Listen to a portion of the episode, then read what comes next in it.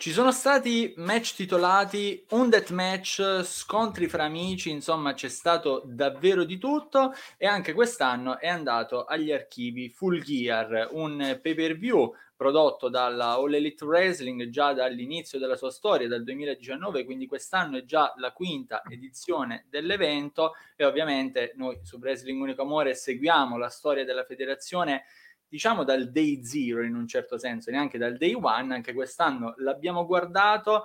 Noi, diciamo, anche un po' per comodità, diciamo chiaramente, abbiamo guardato l'evento tramite Fight TV, ma in Italia c'è anche un altro modo per seguire l'AEW, per supportare il prodotto ed è tramite Sky ed è per questo che per questa edizione del Coffee Break in live su YouTube abbiamo un'altra delle voci di Sky che rappresenta quindi la All Elite. Paolo Mariani, benvenuto. Ciao, ciao ragazzi, tutto a posto?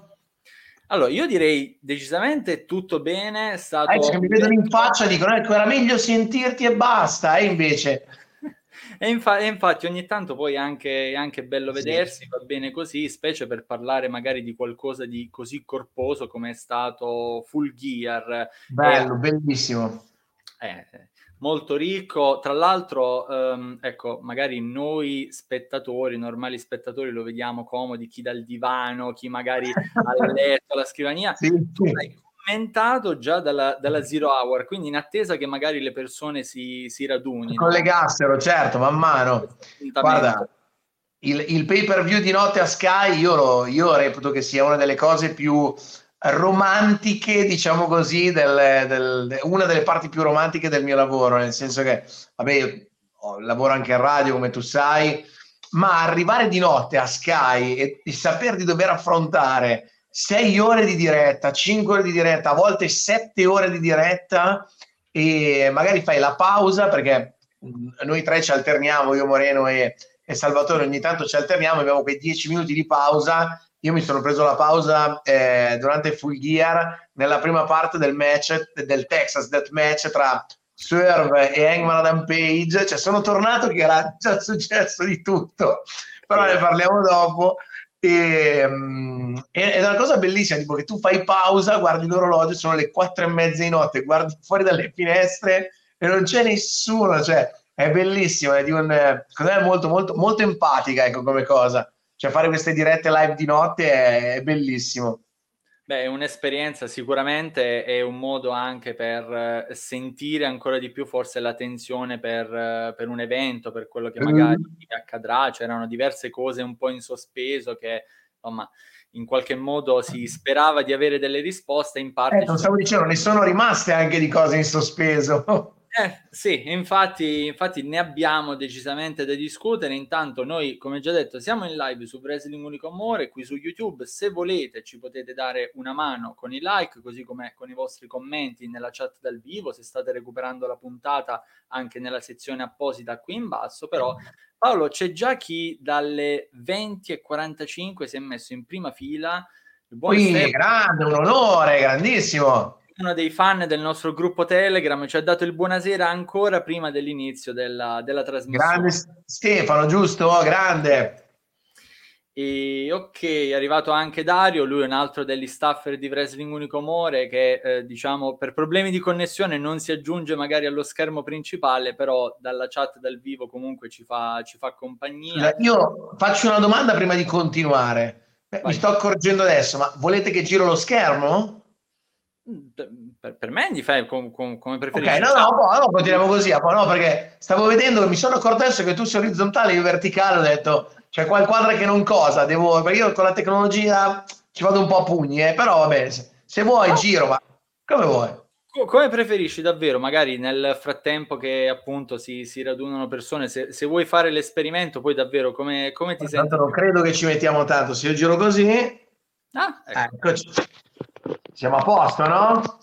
Sì, sì, sì, sei leggermente... Adesso, sì, adesso sistemo, sistemo la ripresa anche, dammi solo un attimo che qua devo litigare con il, con il cavalletto, ma ci siamo praticamente. Ok. Nel frattempo, Potrebbe andare? Oh, sì, sì, sì, assolutamente. Un saluto a Miro TV che si è aggiunto anche lui, ci lascia il buonasera, grande Miro, benvenuto. E allora...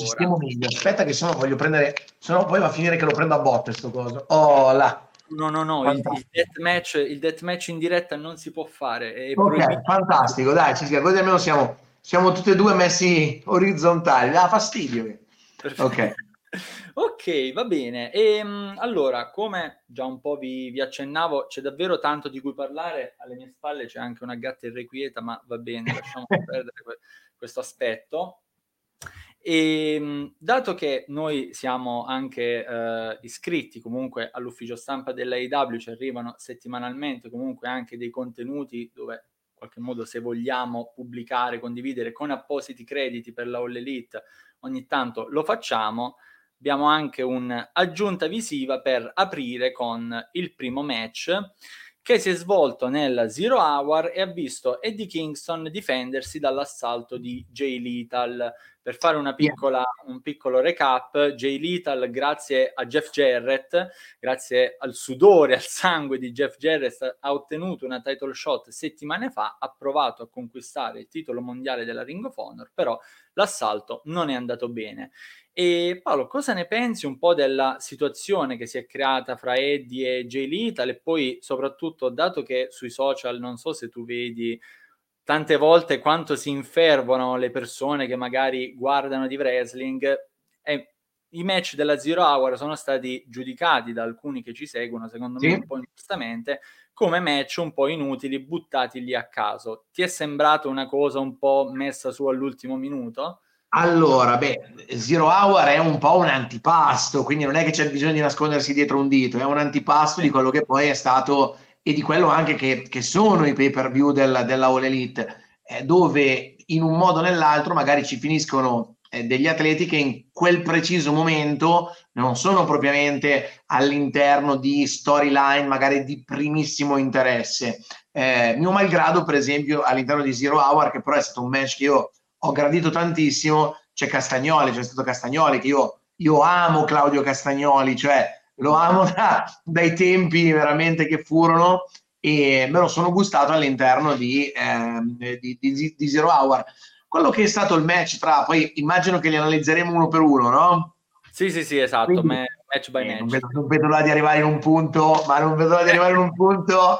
Allora, ehm, no, ti dirò, eh, Eddie Kingston contro, contro Jay Lethal, eh, secondo me anche, tra virgolette, è un po' scontato nel senso l'esito del match perché eh, in questo momento cioè, secondo me Eddie Kingston dai ha appena vinto la cintura ne porta un'altra consegna a due. C'è adesso questa nuova eh, questo nuovo torneo praticamente che verrà fatto proprio dalla All Elite dove Eddie Kingston settimanalmente metterà in palio entrambe le cinture non lo andava a perdere con, eh, con, con Jay Little, nonostante Jay Little si portasse dietro tutta l'allegra marmaglia, eh, tra cui Karen Jarrett che è simpatica come un vuoto d'aria in aereo, insomma, eh, tutte queste cose che insomma a livello, a livello tecnico mh, mm, probabilmente poco, nel senso che eh, Eddie Kingston non è uno di quelli che di tecnicismi vive, lui è uno di quelli che mena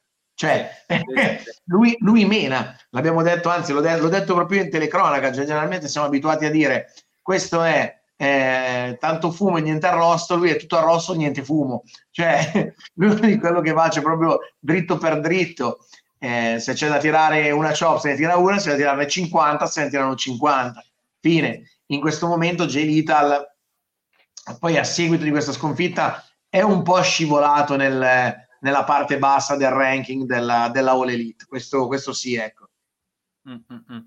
Sì, allora più che altro ehm, in qualche modo vista anche come è arrivata la title shot, secondo me per Jay Lethal era molto molto difficile vedere un cambio di titolo per il titolo della Ring of Honor che ci sarà anche il pay per view di Final Battle che è proprio certo. del Ring of Honor quindi vederlo qui magari era un po' difficile, però cioè, questo match, così come anche il match che hai citato di Claudio Castagnoli con Matthews, secondo me il pregio è quantomeno di vedere un match costruito, cioè c'è stata una preparazione, non è messo lì perché ah, avevamo voglia di riempire la card e allora ci mettiamo i no, primi... Poi, stiamo, poi stiamo, stiamo, parlando per esempio vabbè, di, di, di, Claudio Castagnoli con Buddy Matthews, ragazzi stiamo parlando di due fenomeni, eh? cioè Buddy Matthews ragazzi, Buddy Matthews è uno forse degli atleti, non ti dico uno dei più sottovalutati, mh, mm, ma poco ci manca, perché lui ha sempre avuto, eh, e ancora, ancora anche adesso, lui è all'interno dell'House of Black, una fazione che io adoro, stupenda, bellissimo in tutto, è clamorosa in tutto la House of Black, però ragazzi, c'ha Malakai Black, cioè, vogliamo dire qualcosa? No, non gli si può dire nulla. Brody King acciaccato dagli anni di carriera, però sempre fenomenale, preciso. No, fenomenale, fenomenale. Brody King, ragazzi, è un mostro, cioè due metri di uomo, 150 kg, cioè, fa, fa, spavento. Buddy Matthews, per forza di cose, risulta essere l'anello debole del gruppo. Mm, un po' sì. Ma averne di anelli deboli così. Ah, cioè. Fossimo tutti deboli così, allora. Io, io ho detto anche, anche, più volte in telecronaca, ho detto che secondo me Buddy Matthews ha il fisico più bello che oggi c'è in All Elite. Cioè, ragazzi, strutturalmente come muscoli, secondo me è uno dei migliori. Se non il migliore, è uno dei primi tre. Beh, è sicuramente uno comunque che lavora molto su, su quell'aspetto. Io preferisco quelli leggermente meno gonfi, ma magari tonici, tipo Takeshita o altri che non sono magari apparenti in quanto proprio a grossezza di muscoli, però sono appunto definiti ben equilibrati. Ecco, però certo. sicuramente Buddy Matthews lavora molto bene su quel fronte. Stiamo parlando di Eddie Kingston, quindi come citava anche Paolo, ci sarà eh, anche la sua presenza all'interno del Continental Classic e mh, alla fine del torneo è stato annunciato da Eddie Kingston stesso verrà incoronato il Triple Crown Champion della AEW che riunirà praticamente le cinture di tre brand perché ci sarà il, il Continental Championship che è un po' una cintura diciamo onorifica per questo torneo, il titolo Ring of Honor, quindi il titolo mondiale del brand Ring of Honor e il titolo di NJPW Strong, anche questo al momento nelle mani di Eddie Kingston. Ora capisco che è una cosa molto complicata da comprendere in quest'epoca attuale dove magari siamo abituati a vedere brand come la WWE o anche l'AIW stessa che vanno in televisione, hanno il loro prodotto settimanale, battono su quello e le altre cose sono un po' da parte. Però questa è un'altra cosa che Tony Khan va a rispolverare da quella che è la storia proprio del passato, nello specifico la storia della All Japan Pro Wrestling a cui Eddie Kingston non ha mai taciuto di essere molto affezionato, il suo stile è improntato su quello, il tirare colpi, fare un certo tipo di manovre, è improntato molto su quello che facevano una volta, quindi è una cosa su cui riflettere, è un qualcosa che magari potrebbe portare anche a più unità per quanto riguarda la collaborazione fra AW e New Japan. E tra l'altro sì. c'è stata anche una persona che è arrivata in questo pay per view. Lo stavo per dire, ti stavo eh. proprio per dire questa cosa di come effettivamente ormai eh, New, G- New, Japan e Ring of Honor ormai non ti dico che cioè, transitino e siano quasi dei satelliti che comunque sono nell'orbita del, della All Elite. Sì, beh, vabbè, New Japan mantiene comunque la sua identità. Sì, certo, certo, assolutamente. Quello, quello non ci piove. Il americano fa un tipo... Però sai, già il fatto che molte volte arrivino degli atleti, già il fatto di avere comunque eh, lanciato Forbidden Door, che molte volte vede proprio questi match interpromozionali tra le due federazioni, cioè rispetto a eh, due o tre anni fa che erano entità completamente separate, ben distinte, la cosa diciamo che è diventata un po' più amichevole, chiamiamola sì. così, dai. Decisamente sì, comunque anche il cambio di presidenza all'interno della NGPW eh, ha aiutato molto sotto vari... il lavoro che ha fatto anche Chris Jericho da un lato, Hiroshi Tanashi dall'altro, per cercare di far collaborare le due realtà ha fatto veramente la, la differenza. Allora, ci dice Ipotetic dalla chat, sinceramente non c'era poi così bisogno di questo nuovo torneo. La IW abusa di questa formula, detto ciò i nomi annunciati per ora sono ottimi. Vedremo cosa ne uscirà fuori, nuovo titolo incluso. Allora, diciamo che i tornei su suolo americano molto competitivi sono difficili da vedere. Va bene che alcune volte diciamo magari si utilizza la formula del torneo per tappare alcune situazioni, tipo l'anno scorso eh, comunque sia tre titoli comunque perché i tre titoli trios e il titolo mondiale sono diventati vacanti perché in conferenza stampa qualcuno ha dato di matto ed è successo poi quello che è successo qualcuno a caso qualcuno a caso Non lo so, non lo so chi è, non, non lo so, non lo conosco. Non lo conosco. Qualcuno a caso, sì. Qualcuno a caso. E allora va bene, si è fatto un torneo, altre volte magari si sono fatti dei tornei più piccolini, però eh. ragazzi, cioè un torneo con gironi all'italiana su suolo americano, io Bravo. direi Poi, cioè io, io, per questo. Allora, io ormai commento il wrestling dal lontano 2009. Io nasco come malato e appassionato di wrestling e quindi so in prima persona che il pubblico del wrestling è esigente, perché comunque il pubblico del wrestling è esigente. Sì. Però una volta che finalmente abbiamo una federazione che ci dà tanto, godiamocela, cioè è vero, è un torneo in più, è vero, eh, però ci sono in palio comunque, come eh, diciamo un secondo fa, alla fine tre cinture, che due verranno messi in palio praticamente settimana dopo settimana. Eh, al momento i primi nomi che cominciano a girare sono nomi super ottimi, quindi secondo me alla fine l'utente medio e finale ne può solo che giovare di questa cosa. Quindi Assolutamente. Tra l'altro inizierà già questa settimana, quindi io spero sì. che siate pronti e che siate in forze perché eh, comunque già i primi nomi siamo, sono belli. Siamo in forze, non in forze, siamo in forze.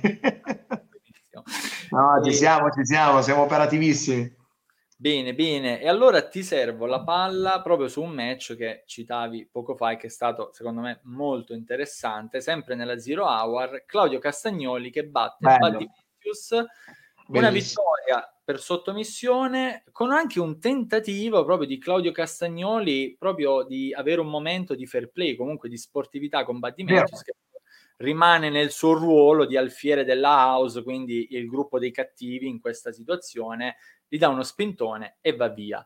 Come hai trovato questo match? Anche se comunque capito che decisamente ti è piaciuto. Bello, io gli metto un bel, se vogliamo mettergli anche qualche pagella, dai, a quello di prima gli diamo un 6, a questo gli diamo un bel 7.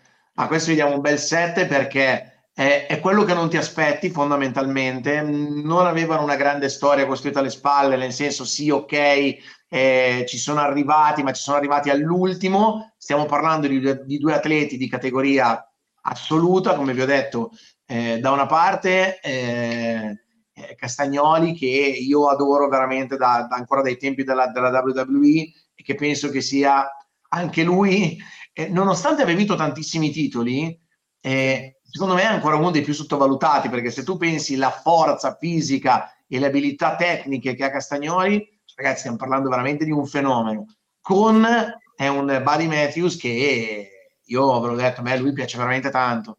Eh, purtroppo abbiamo due persone che al microfono. Sì, quello, quello su suolo americano è sempre stato un problema, eh, sì, abbiamo due in televisione. Eh, a livello di mix skill proprio né, né, né, né Claudio né, né Buddy purtroppo non, non ci siamo.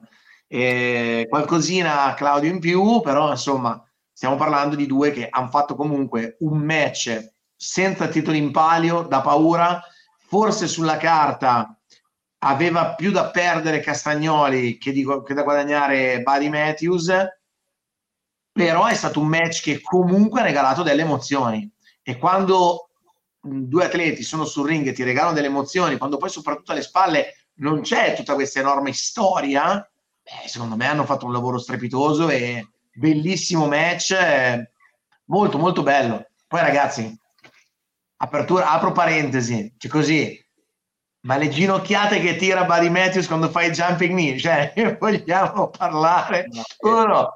ragazzi, di quelle tegole che solo lui, cioè no, altro pianeta, bellissimo.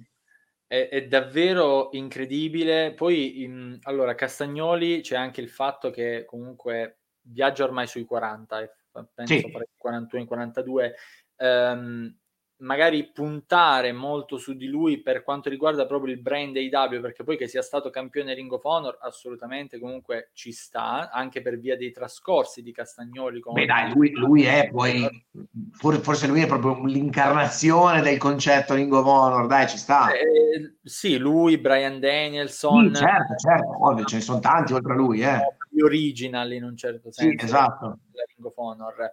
E, però, ecco, magari per quanto riguarda proprio il brand AEW, meglio puntare su altri nomi, però davvero ad avercene di match così, anche solo magari un po' preliminari per scaldare l'atmosfera.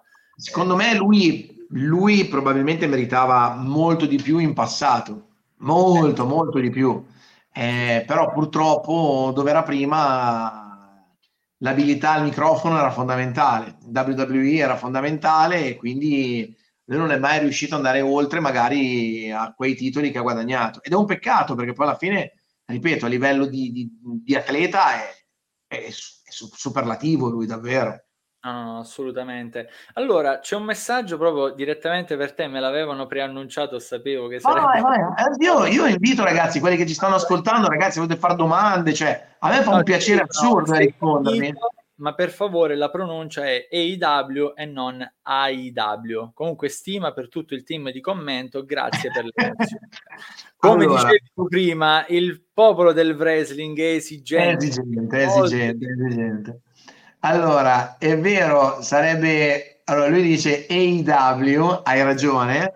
Eh, in realtà lì a Sky praticamente quasi tutti abbiamo adottato questa cosa di italianizzarlo in AEW che è sbagliato, eh, però è italianizzato. In realtà lo sappiamo bene, sono quasi, sono quasi laureato in lingue, quindi la, lo so, ok, giuro che lo so, ok. Salvatore è un, praticamente un madrelingua, eh, quindi insomma, però l'abbiamo, l'abbiamo, un po' italianizzato, forse anche magari un po' eh, sbagliando, però è, è IW. Cioè. Ognuno, va bene, ognuno ha il suo. Io in un certo senso certo.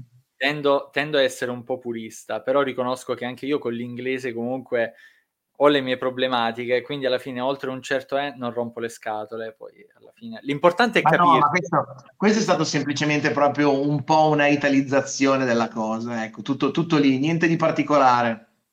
Ok, ok.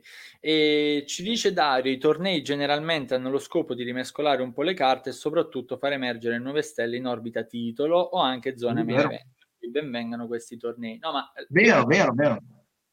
Io una cosa no, non ci stavo credendo per certi versi. Quando ho sentito Round Robin durante l'annuncio, ho detto no, non ci credo. Lo fanno davvero perché poi, sai, ci sono i rumor nel web, le teorie, certo. le cose quindi era già più o meno da qualche mese che si vociferava che um, anche l'AEW avrebbe fatto qualcosa proprio con dei gironi competitivi.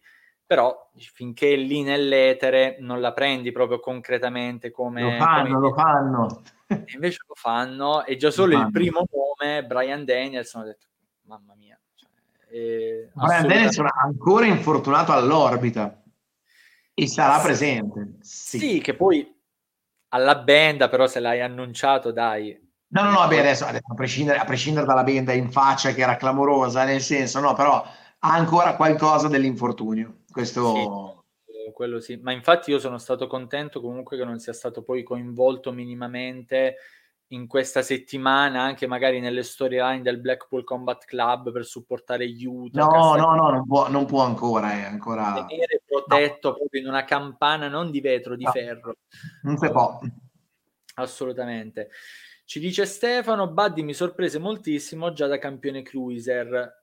Vero? Sì, il problema è che purtroppo, almeno per come la vedo io, soprattutto negli Stati Uniti, le divisioni di peso ormai non hanno proprio più minimamente senso. Una delle gioie che mi dà la AEW quotidianamente è il fatto che non introduce un titolo cruiserweight, un titolo light heavyweight, ma va bene così. Potevano, poteva avere un senso una cosa del genere, io ti parlo di almeno, almeno un 15-20 anni fa, quando effettivamente c'erano eh, delle differenze pazzesche tra i lottatori che, mh, che c'erano in, in, WWE all'epoca. E allora poteva avere un senso, ma aveva un senso perché, perché i famosi big men combattevano per il titolo assoluto, quelli di una, un peso inferiore andavano per il, per il cruiserweight. E allora aveva un senso. E generalmente i cruiserweight erano sempre gli aerei, quelli che volavano e diventava proprio quasi una come se fosse un, una piccola federazione all'interno della federazione ma sì, ad oggi cioè, in un certo senso poi era anche almeno per me che per esempio inizio a seguire da bambino comunque il wrestling mi appassiona tantissimo i cruiser come Re Mysterio comunque è uno dei miei idoli di infanzia però lo vedi sempre a fare un certo tipo di cose e dici caspita mandatemelo contro un Cortangle qualcuno proprio di quelle eh, delle sì. alte gerarchie per il titolo infatti poi quando vinse la Rumble va bene che c'erano altre questioni di mezzo, però io ero certo. felicissimo, ero al settimo cielo. E anche Buddy, così come anche i cruiser contemporanei, comunque quelli un po' più agili, secondo me è ottimo che si interfaccino con tutte le tipologie di, di atleti.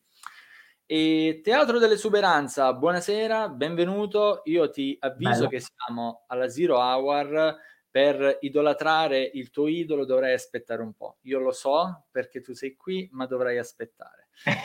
ok, quindi sape- tu, tu, sai già lui. Sì, sì, sì perché okay. eh, noi abbiamo anche un, un, gruppo Telegram comunque per eh, i fan più affezionati che vogliono chiacchierare quotidianamente e quindi qualcuno magari ormai nickname poi li impari dopo, dopo Io ogni tanto bevo il mio grappino serale, eh, ragazzi, vi voglio bene, ma... Va benissimo, io sono armato di beveraggio, ma nulla, nulla, di alcolico perché cerco di... anche armato di acqua, però in questo momento preferisco un goccino, giusto così. Assolutamente. Okay. YouTube per fortuna non ci butta giù per questo. No, no, ma poi cavolo, c'è un, un, quantità, un, quantitativo che è praticamente una lacrima. Ecco la, ecco, la proverbiale lacrima. Come si esatto. E va bene, allora, abbiamo parlato di due match comunque carini, qui sì. inizia la parte intricata di Full ah. Gear, ah. quando proprio davvero sembrava che sarebbe accaduto di tutto, compreso l'impossibile. MJF si fa aiutare, decide finalmente di accettare l'aiuto di Samoa Joe, riesce a mm. difendere i titoli di coppia Ring of Honor dai Guns, però Samoa Joe giustamente dice io ti ho aiutato a difendere i titoli, il mio lavoro l'ho fatto, come si suol dire, prendo e me ne vado. NJF rimane in balia del Bullet Club Gold che lo martoria a una gamba tanto da dover essere portato via in barella. Fondamentale anche l'arrivo di Adam Cole che distrae comunque uh, Bullet Club Gold, un Adam Cole al quale NJF sostanzialmente affida tutto. Dice pensaci tu comunque in qualche modo fai qualcosa. Adam Cole con le stampelle, ragazzi, stampelle e tutore. Io non so se sia proprio medicalmente intelligente fare una cosa di questo genere con un infortunio. No, assolutamente no.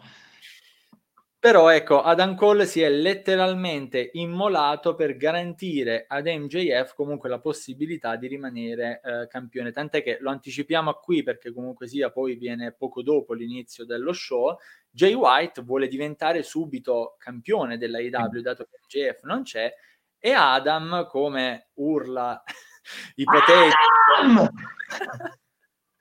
e Adam dice no, tu piuttosto vai contro Questo lo direbbe Torrisi. Torrisi ama fare Roderick Strong, cioè proprio nelle telecronache, lui gode nel fare Roderick Strong, cioè quando ci spartiamo i dialoghi, noi calcoliamo per far arrivare Torrisi a fare Adam! Cioè, gli piace proprio, cioè proprio lui gode a fare avrei paura a stare in cabina con voi davvero, ma mi divertirei tantissimo. E Roderick Strong è un altro di quelli che comunque sta ottenendo un buon ruolo comunque in questa avventura in AW, o quantomeno sta facendo vedere di avere delle capacità da intrattenitore sì. che altrove non ha potuto mostrare. Ma intanto Adam Cole si immola per eh, MJF. Ora, Paolo, al di là del match che comunque con Samoa Joe di fianco Vabbè, era, allora, va a tuo sfavore. Diciamo, noi, noi, ci siamo trovati nell'enorme difficoltà di dover commentare una serie di ehm, dinamiche che diventavano veramente complicate anche da capire. Cioè, prima cosa, che è stata una domanda che a me è sorta spontanea durante la telecronaca. Poi in quel momento c'era Moreno Molla che mi dice: Ma tu però vuoi andare proprio a vederci del marcio? Allora, nel momento in cui eh, MJF sceglie di allearsi con Samoa Joe perché non aveva fondamentalmente nessun'altra possibilità. Ok, ma Samoa Joe in quel momento, che vincesse o che perdesse, lui la sua opportunità ce l'aveva né più né meno. Quindi poteva anche semplicemente fregarsene e sarebbe stato da Samoa Joe e avrebbe comunque avuto la possibilità per il titolo. Quindi primo, primo cassettone preso esatto. e messo da parte. E quindi quella era, una, era una, un'idea. E poi c'è stata la seconda idea. La seconda idea è stata, però Samoa Joe si pure fess, detto proprio, perché se, scusami, eh, se tu combatti con MJF e alla fine gli fai vincere, perché gli hai dato l'opportunità di vincere, nonostante qualche scaramuccia tra i due, vabbè, quelle si sapeva che ci sarebbero state, alla fine lo aiuti a vincere i titoli della Ring of Honor, ma alla fine lo lasci, lasci che i Guns lo infortunino, era un attimo che il titolo potesse passare a, eh, a Jay White. E a quel punto la tua opportunità?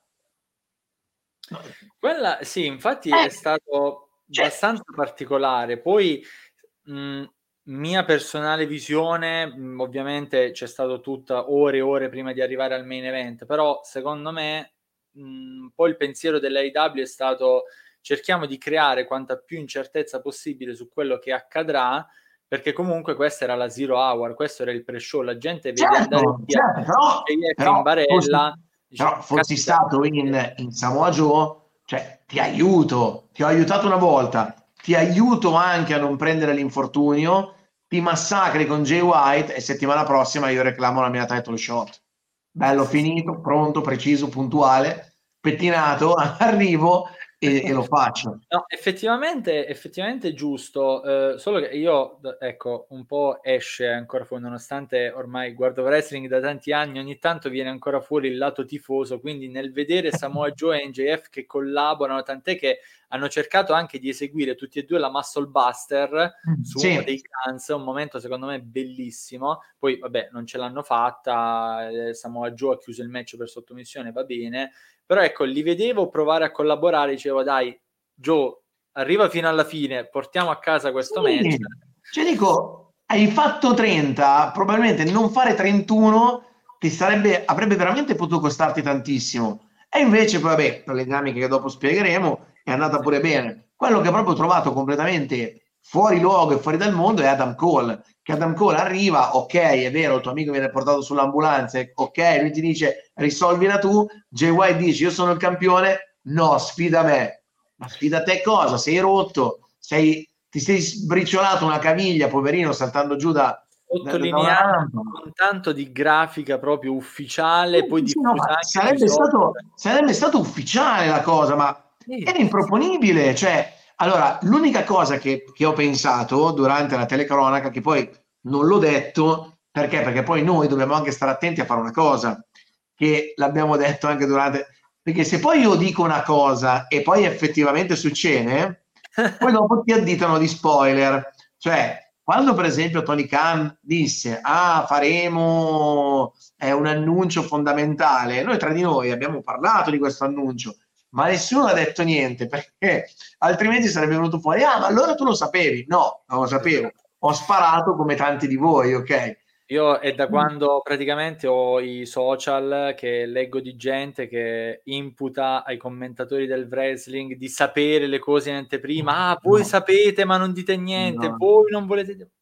No, no, no, no, no, no, Può capitare di sapere qualche rumors che poi diventa realtà, può capitare qualcosa, ma una cosa del genere assolutamente no. Io ho, soltanto pensato a questo. L'unica roba che ho pensato è detto, se Adam Cole va sul ring con Jay White, l'unica cosa che fa, gli tira una stampellata in faccia, si fa squalificare, il titolo rimane MJF sì, e sì, tu l'hai fatta, te la sei portata a casa.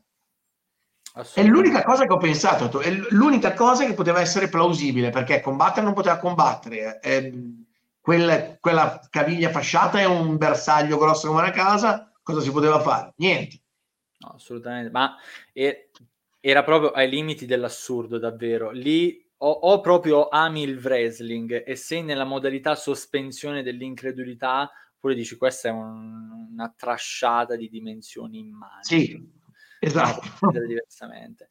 E ci dice il teatro, l'overbooking del main event a inizio qui, questa cosa mi ha fatto ridere tantissimo. Overbooking fino a un certo punto, perché po- poi nel main event vi dico effettivamente cosa penso un po' di tutto questo pastrocchio che, che poi, poi dove, probabilmente dovremmo dividere le... Dobbiamo sì. separare probabilmente le, le personalità, no? Abbastanza. Famoso per... Smart e Marche bisognerà separarli poi lì perché e, però secondo me overbooking fino a un certo punto, davvero, ma ve la spiegherò. Eh, ci dice sempre il teatro, Joe secondo me ci andrà Winter is Coming, può darsi. Mm. Può darsi, sì, può darsi. Ci sono tanti pretendenti, ecco. Ora io posso fare una domanda a te e anche a tutti quelli che sono all'ascolto. La mia domanda è semplice, secondo voi MJF riuscirà a superare indenne tutti? Cioè, Jay White sicuramente non è finita qua, non può essere finita qua e non deve essere finita qua. Non so come riacquisterà credibilità Jay White perché ha fatto una figura pessima. Vabbè, ma ne parliamo dopo. Eh, no, non ti vedo troppo d'accordo. Vabbè, ne parliamo dopo. Sì, sì, sì, sì. Ok, eh, mm. però deve superare Jay White, Samoa Joe, Warlow. Mm. E attenzione, attenzione, perché dopo quella vittoria di Swerve Strickland eh sì, eh sì. Dove lo mandi Swerve? C'è, c'è una, una, bella fila. Allora, um, World's End è a Long Island, casa di MJF. Mm, per come un po' anche spero che in qualche modo la AW provi a chiudere con un colpo di scena magari questa, questa annata, per me non sarebbe male magari un cambio di titolo già in quel, in quel contesto. Li fai fare l'ultimo mese comunque dell'anno, perché alla fine è il 30 di dicembre, arrivi letteralmente alla fine dell'anno, ti fai comunque dicembre, mm. fai fare un ultimo mese, così è comunque più di un anno da campione IW e poi a World's End chiudi con un plot twist. Non, non, ho assolutamente idea di cosa, come si potrebbero ingegnare, però secondo me sarebbe bello proprio anche per l'interesse dei tifosi iniziare l'anno con qualcosa di completamente nuovo, compreso un nuovo campione IW. Perché comunque NGF sta facendo tantissimo. tantissimo. E, a un certo punto, secondo me, è bene dare un po' di respiro anche alle dinamiche intorno, intorno soprattutto a una cintura. Ha, ha, questi tre, ha questi tre avversari adesso, bisogna capire se uscirà indenne da questi tre o se qualcuno dei tre, a mio avviso, quello meno pericoloso, so che sembra una presa per il culo, ma è così, secondo me è Warlow. Cioè, Warlow è vero, è devastante, è una macchina da guerra, ma a mio avviso quello che mi preoccupa è Samoa Joe mm. per il titolo di MJF. Sì, abbastanza. Ehm, in un certo senso anche Swerve. Ecco, se davvero dovesse avvicinarsi proprio effettivamente alla zona titolo, sarebbe seriamente proprio un candidato pericoloso in questo momento. Ci dice House of Wrestling, MJF riuscirà a uscirne indenne, indenne grazie al Devil. Ah, eccola qua. E qua, ci, e qua casca la... eh, ma secondo voi chi è? È un grande dilemma. Io non lo posso dire perché se poi succede veramente che è quello che penso io, poi mi dite tutte che spoiler, ma non lo so. No, se volete, non lo so. Secondo te chi è? Ci sono, ci sono una marea di teorie anche su questo. Per come la vedo io, qui si sta un po' temporeggiando per cercare il momento di sganciare appunto un plot twist grande, magari Winter is Coming, sì. magari World's End però ehm, se prima ero fermamente convinto di eh, Jack Perry, c'è stato qualcosa durante il pay per view che mi ha fatto un po', come dire, pensare anche effettivamente a Adam Cole, come tanti stanno un po' vociferando, e che per via mm. dell'infortunio comunque la stanno portando un po' per le lunghe, in attesa che comunque Però si... come fa teoricamente Adam Cole. Beh, è vero, effettivamente il, il, lui non attacca mai, quindi sì. Alla fine, cioè, secondo me il Devil può essere chiunque, può essere anche veramente, non lo so, Ricky Starks che passa di lì dal backstage e gli dice, Tom, mettiti la maschera, fai il segmento perché ci serve fare il segmento. Cioè, poi... So, io per un attimo ho pensato fosse Roderick Strong, ti dico la verità. Io ho, pensa- ho pensato a questo, ho pensato a questo sempre per la storia della gelosia, dell'amicizia, tutti quelli che si avvicinano a MJF vengono colpiti, lui in ogni caso viene tirato in mezzo anche lui in questa cerchia e in qualche modo andando ad attaccare MJF va ad attaccare Adam Cole. Per un ipotetico match futuro, Roderick Strong contro Adam Cole volesse il cielo che lo vedessimo un giorno, cioè sarebbe veramente fantastico. Io ho pensato nella mia testa questa cosa. Se fosse così, non lo sapevo, giuro. L'ho sparato. No, io veramente sono sempre stato convinto di eh, Jack Perry, proprio dal principio che è stata introdotta questa cosa di tutte le persone che hanno motivi per avercela con MJF, lui è l'unico che ancora non sta apparendo proprio fisicamente. Sì, è vero. Perché poi Samoa Joe c'è, eh, Wardlow c'è e comunque ha già detto Però, che... se ci pensi non va contro MJF, va contro chi si avvicina a MJF. Sì, perché comunque gli acclaimed stavano aiutando MJF. Lui sì. ha lasciato MJF da solo, totalmente senza, senza alleati. Sì, certo, certo, però non è stato un attacco diretto. È questa cosa che bah, potrebbe essere, potrebbe essere tutto.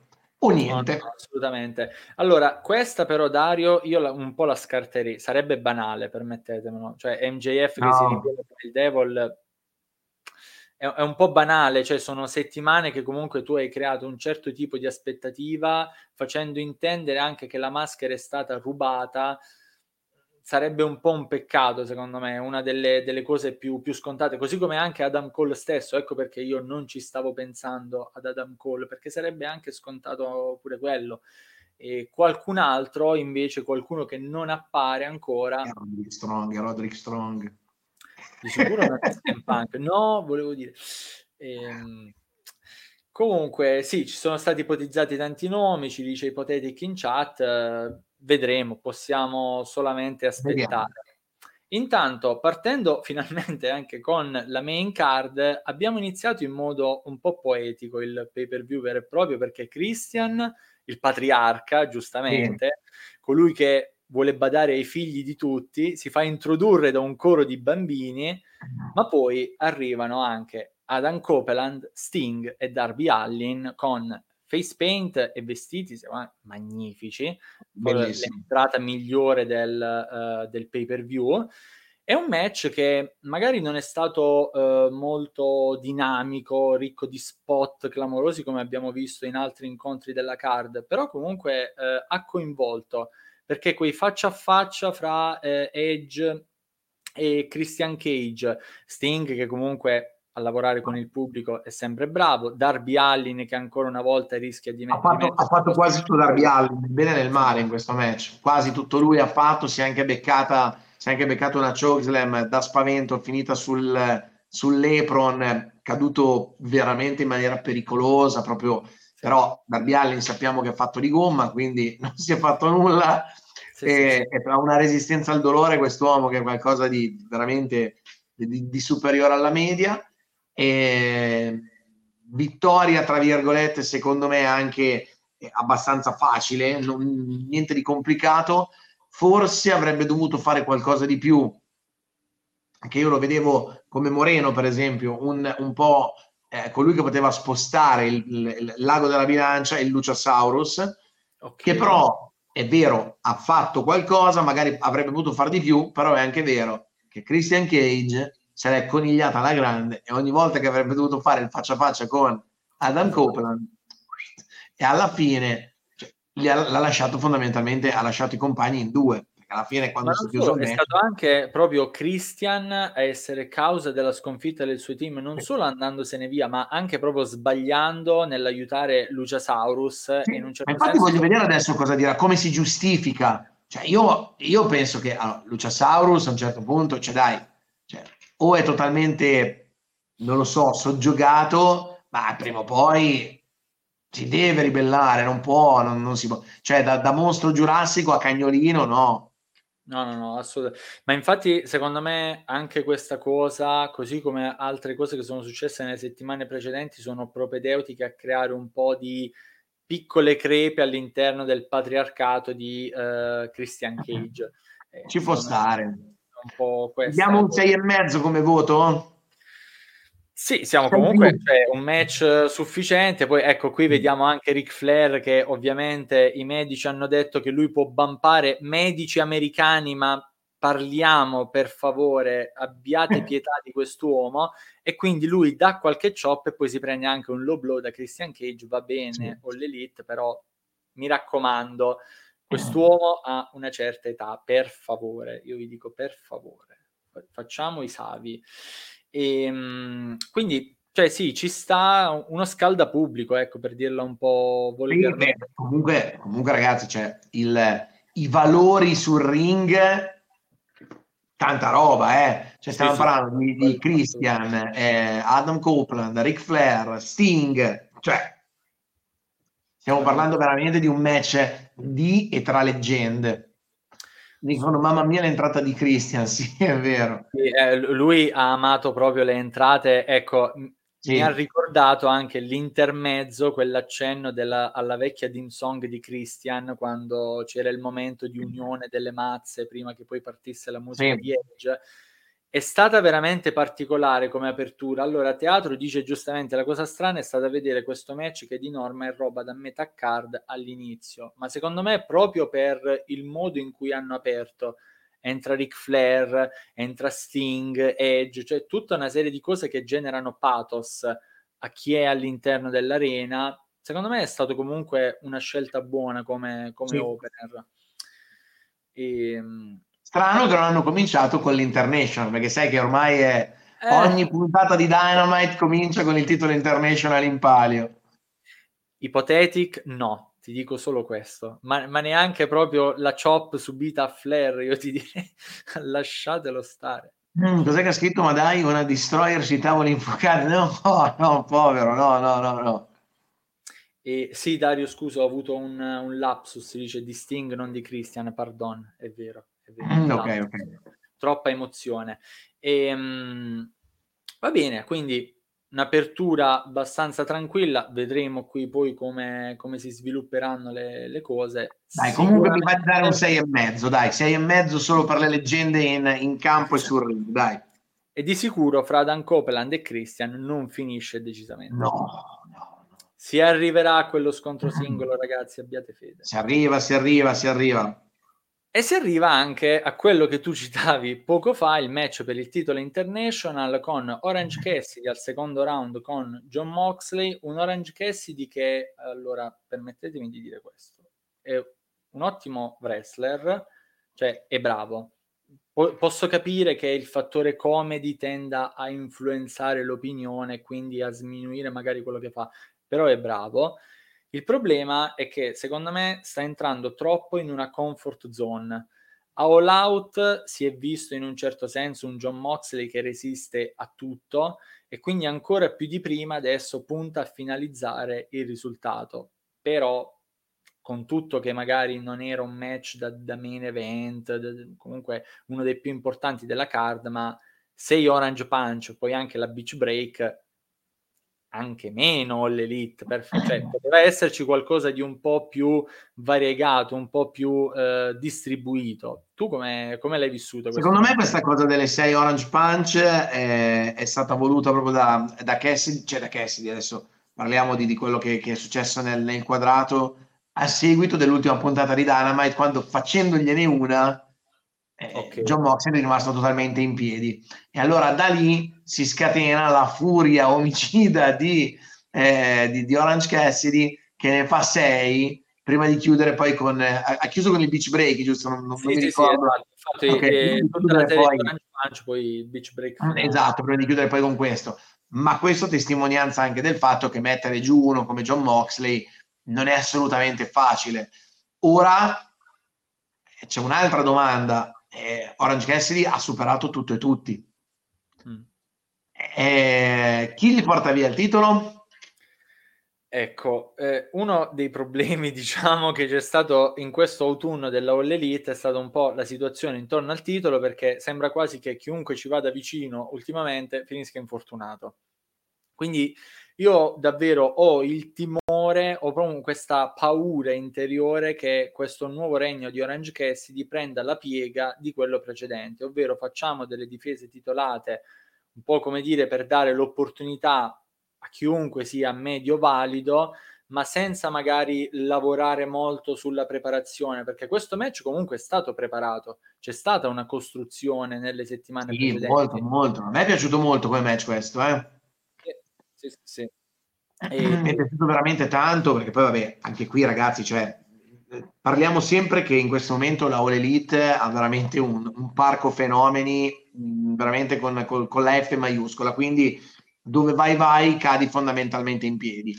E Orange Cassidy, come dicevi tu, sì è vero, ok, ha questo lato comedy, ha questi calcetti, le mani in tasca, ha queste cose che comunque lo caratterizzano, però quando poi c'è da far vedere quello che sa fare e sa fare veramente a pacchi Orange Cassidy, John Moxley non c'è bisogno di presentarlo perché insomma lo sappiamo perfettamente cosa sa fare i due, a mio avviso, hanno fatto veramente un match molto piacevole, molto gradevole, empatico perché la gente era completamente catturata da quello che stavano facendo e a me è piaciuto, mi è piaciuto veramente tanto. No, questo... ora, ora, ora, bisogna capire, perché attenzione, bisognerà capire, infatti faranno questo, il, il torneo eh, per mettere in palio il titolo alla fine. Quindi no, io non so ancora questa cosa, magari voi la sapete già, quindi Orange Cassidy partirà come finalista o dovrà fare tutto il torneo? Ma no, no non è nel torneo, almeno non è fra i nomi annunciati al momento. Non è fra i nomi annunciati? No, no, no. Eh, allora, i nomi annunciati per il momento sono eh, Brian Danielson, Mark Brisco, Andrade su spinta, diciamo, sul consiglio di CJ Perry e poi Eddie Kingston che si è annunciato lui, però i titoli in palio sono il titolo Ring of Honor e quello di NJPW Strong. E Orange Cassidy per il momento, ecco, è un po' una mina vagante. Potrebbe venire fuori qualcuno che va a sfidare lui? Può anche, dai, davvero fa- faccio fatica in questo eh, momento a immaginare come possono, come possono gestirlo perché appunto vedendo il suo regno precedente e con anche il torneo di mezzo che comunque penso occuperà la maggior parte delle puntate settimanali si rischia seriamente che eh, in qualche modo si perda di vista il titolo international così come un po' anche la costruzione di, di altre dinamiche. Però appunto la All Elite adesso ha praticamente 5 ore di programmazione settimanale. Eh sì. Diciamo, ha le possibilità comunque per gestire bene le cose. Gli diamo un 7. eh, io direi anche il 6 e mezzo come prima. Eh, io vado sul 7, sono buono. Aspetta, comincio a stancarmi perché fa molto spesso eh, cose. È il caso di valorizzare qualcun altro. E allora, Dario, in un certo senso ci sta, è che comunque sia ehm, era lì nell'orbita dei nomi comunque più, più papabili e che potevano, mh, non dico che gli altri non avessero senso, ma dare un senso comunque al percorso del titolo international, perché Orange Cassidy al momento è il campione più iconico di quella cintura. Cioè, in America sono totalmente impazziti per Orange Cassidy con il titolo international, quindi capisco, ci sta comunque la cosa. Io sono il primo a dire che già solo questo match, già solo un po' la situazione intorno al titolo va un po' vivacizzata. Però eh, comunque il pubblico americano è quello che ha la precedenza in un certo tipo di, di scelte di booking, di gestione. A loro piace, dobbiamo sperare seriamente che ci sia una costruzione, una preparazione migliore per quello che sarà il futuro del, del, titolo, incrociando le dita veramente perché in queste settimane è successo di tutto intorno a quella cintura, le sfighe di tutti i colori. Ci dice Teatro dell'Esuberanza è stato il quarto a pinnare pulito Mox in All Elite, ovviamente riferito in All Elite, e io in un certo senso comunque sono contento della sconfitta di Moxley perché vuol dire che lui mi può andare a Wrestle Kingdom a gennaio e perdere anche a Wrestle Kingdom nel match titolato che farà con Osprey e David Finlay. Quindi va benissimo così, va bene, perché un Moxley che arriva a Wrestle Kingdom da campione international non è un Moxley che perde. Non, non, la no. All Elite non manda uno dei suoi campioni comunque in giro per il mondo, e, anche se la NJPW non li fa rimediare una sconfitta. Ci, ci metto la mano sul fuoco. Per, per, questa cosa. Quindi ben venga la uh, vittoria di Orange Cassidy, nonostante magari modalità non entusiasmanti, però davvero incrociamo le dita. Detto questo, entriamo in ambito femminile, abbiamo il match fra Tony Storm e Ikaru Shida, titolo mondiale femminile in palio. Allora, un incontro buono per certi versi, sì. anche se davvero sembrava di guardare un film, non tanto un incontro quanto più proprio una soap.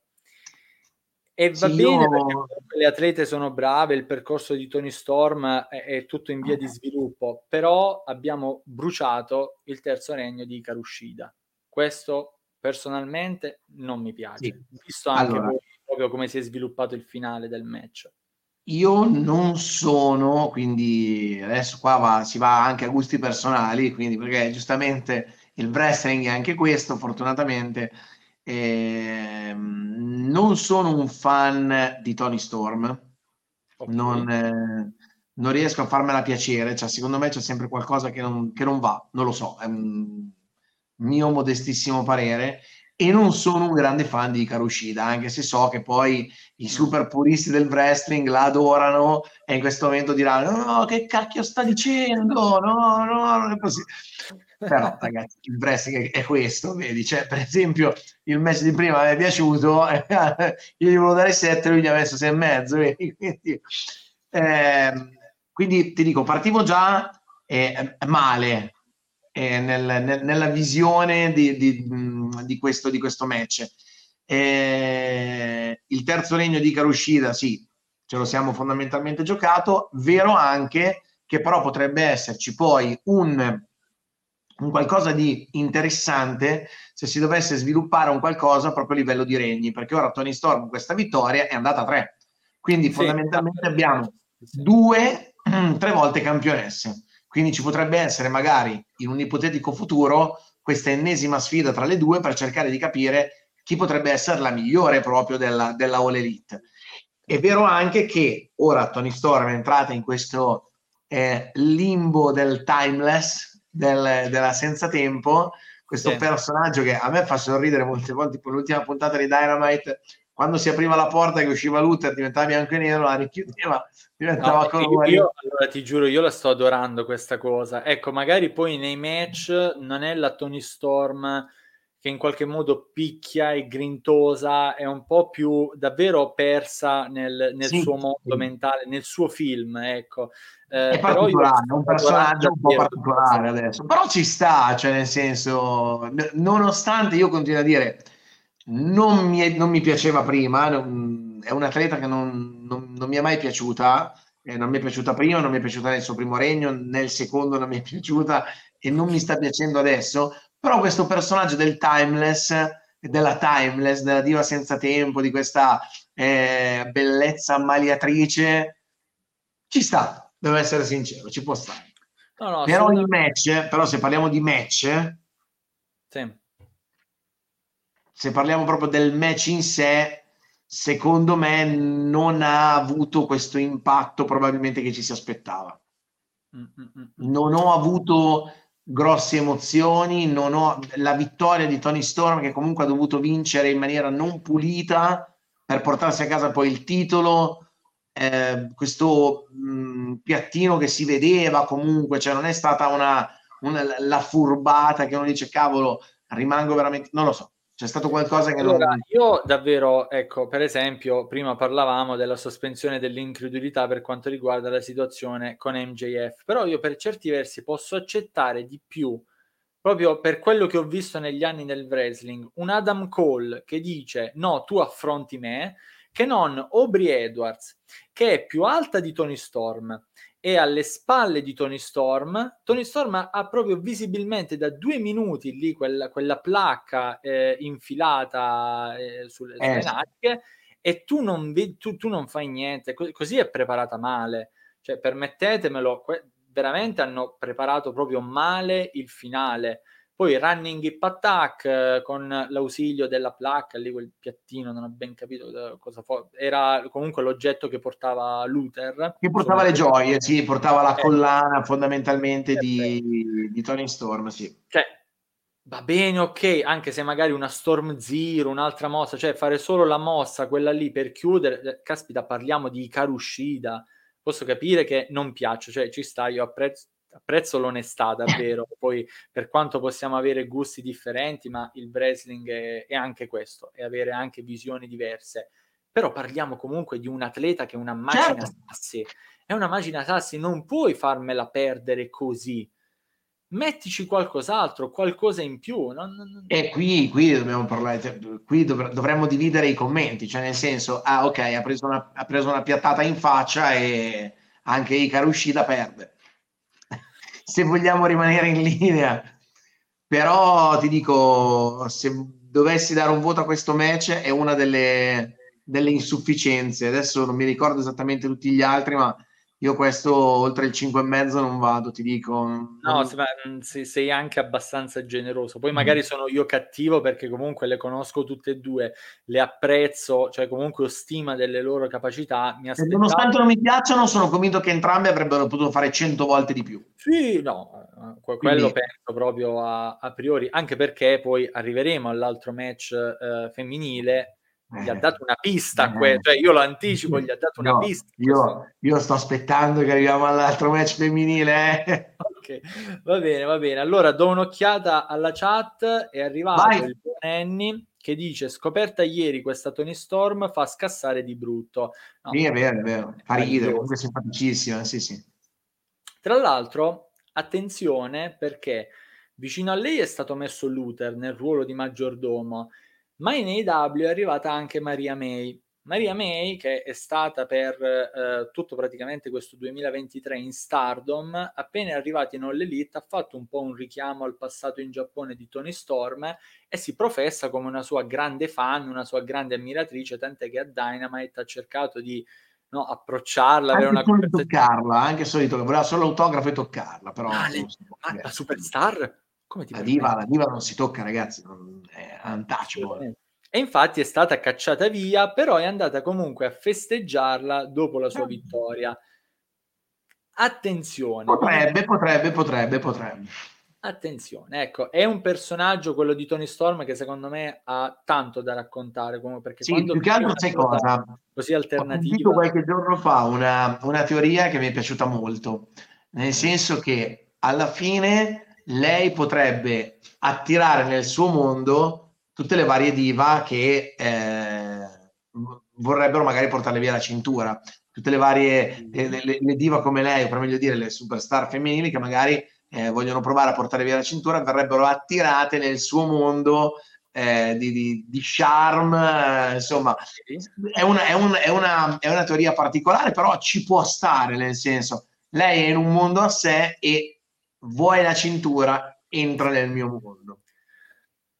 Io so, sono pronto a dare il beneficio del dubbio, ormai ripeto, dopo tanti anni si dà il beneficio del dubbio, purché non ci scappi il cinematic. Sì, no, no, no, bene, no, andavano bene nel periodo pandemico, ok, li ho guardati, alcuni mi hanno anche divertito. Anche no, no, no, no, anche no. No. E, ehm, allora, Stefano ci dice: ci sono stati un po' troppi cambi di titolo, è vero. Eh, purtroppo, anche qui un po' sfortune. Perché Beh, eh, due sono stati parte... cambi di titolo. Sì, no, nel senso, magari se si considera che Jamie Hater infortunato. Ah, sì, in quel senso, in quel senso, ok. Sì. Aulin passa comunque sì. di mano. Il regno di Saraya è stato quello, quello che è stato. Adesso quello di Karushida eh, terzo regno dura solamente 40 giorni, se poi vediamo, che ne so, il titolo maschile che è nelle mani di NJF dall'anno scorso, in un certo senso ci sta a pensare no, che... No, pensavo, pensavo stesse parlando di... ecco. Pensavo stesse parlando di Full Gear. Ok. Comunque no. gli abbiamo dato un 5,5 alla fine. e, ehm, allora, dice Ipotetic, elimina la scarpa ma tieni il piattino sulla natica, non vedo errori. No, vabbè, Aubrey Edwards mi sta prendendo cantonate a, a profusione, davvero, non, non, ci siamo, non ci siamo.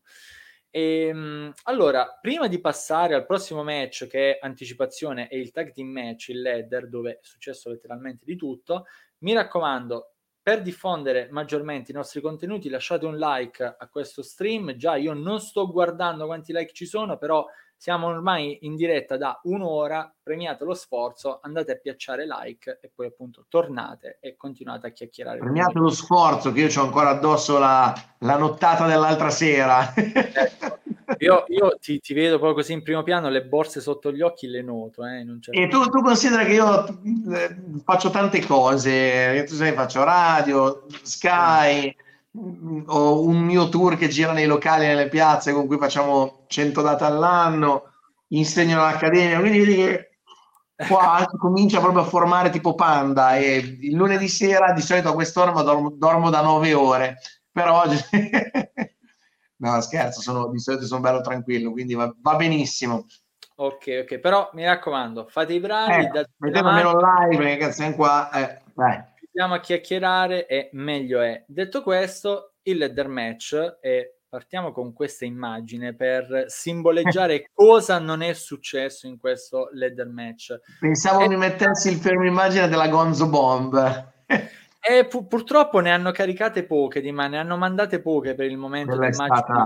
match, però è stato davvero clamoroso. Eh, FTR, House of Black rappresentata da Malakai Black e Brody King, um, la fazione ingovernabile rappresentata da Ru- Rush e Dralistico e poi i campioni Ricky Starks e Big Bill che nonostante mille peripezie, ora magari in chat mi prenderete a sassate, però hanno vinto giustamente perché hanno fatto il loro ruolo proprio effettivo da campioni heel sì. in una situazione pericolosissima con le migliori coppie a disposizione no. e dovevano poi, fare ragazzi, cioè, Ricky, Ricky Starks ha eh, giocato intelligentemente cioè ha fatto fare di tutto e di più agli altri è comparso solo ed esclusivamente nei momenti cruciali e soprattutto è comparso nel momento in cui è andato a prendersi le, i, i, titoli e le cinture.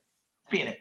Il suo ruolo, ok, non è stato quello spettacolare che è andato a fare evoluzioni dalle corde, non è stato quello che ha preso botte allucinanti perché fondamentalmente per l'80% del match è stato fuori dal quadrato, ma quando doveva esserci c'era. Punto. No, anche perché poi cioè, il loro team magari è nato un po' di sorpresa, però eh, a mio avviso è molto ben equilibrato perché c'è sì. quello più dinamico e poi Big Bill che è stato quello che si è buttato un po' nella mischia, il confronto con Brody King che già era stato fatto un po' odorare a Collision, tutta un po' una serie di situazioni dove ha cercato di eh, portare in vantaggio il suo team, diciamo, quindi era lui quello che si doveva fare avanti. Ricky Starks giustamente entra in gioco nel, nel finale e nel frattempo vediamo anche da questa immagine il pile driver di Cash Wheeler su Malakai, ragazzi, Malakai l'ho detto anche in apertura, acciaccato mm. magari dagli anni di carriera, ma è ancora un performer straordinario. No, è un altro pianeta. equilibrio perfetto così come anche Brody King nei, nei, due spot che ha eseguito sulla scala, dove ha letteralmente proprio messo KO probabilmente per tutto il resto della nottata dralistico, l'ho mandato proprio totalmente via a dormire con una driver. Allora, la, la Gonzo Bomb io penso che sia una delle manovre più devastanti che ci siano ad oggi in All Elite. Eseguire una Gonzo Bomb sulla scala siamo a un livello oltre proprio, ma un livello di difficoltà, di esecuzione, eh, un livello di dolore per Dralistico che se l'è cuccata proprio al 100%, quindi... E, e infatti, ecco, una delle immagini che eh, è arrivata è una delle migliori di questo match, Brody King, davvero MVP dell'incontro e, e, magari uno che non vedremo mai con una cintura singola all'interno dell'AEW, però sta facendo un lavoro molto molto buono nelle occasioni in cui ha modo di apparire, è davvero quel gigante che ti sfodera quel qualcosa che non ti aspetti, come anche per esempio un, un Brian Cage, magari Brian Cage è più dinamico, però Brody comunque ci mette decisamente del, eh, del suo. E comunque davvero un, un buon incontro. Bello, Secondo molto bello. È buono che le scale non si siano rotte. Presente, magari alcune volte capita che sì. eh, si fanno degli spot con le scale, la scala si piega a metà mh, mm, e tende un non po' magari. A una cosa, era in questo match che si è frantumato il tavolo prima ancora. Eh, c'è stato un momento che si è frantumato il tavolo che eh, soltanto ehm, forse c'era Ricky Starks, non mi ricordo. Si è proprio frantumato un tavolo eh, eh, sotto il peso proprio del, della, dell'atleta che è stato messo sopra e non è stata neanche eseguita la mossa. Non, oh. non ricordo. Mi, mi, hai preso di sorpresa adesso perché adesso un vuoto di memoria se era qui o nel death match dove poi c'è stata la manovra di Page sul, sul tavolo. No, ma penso fosse, era in questo match.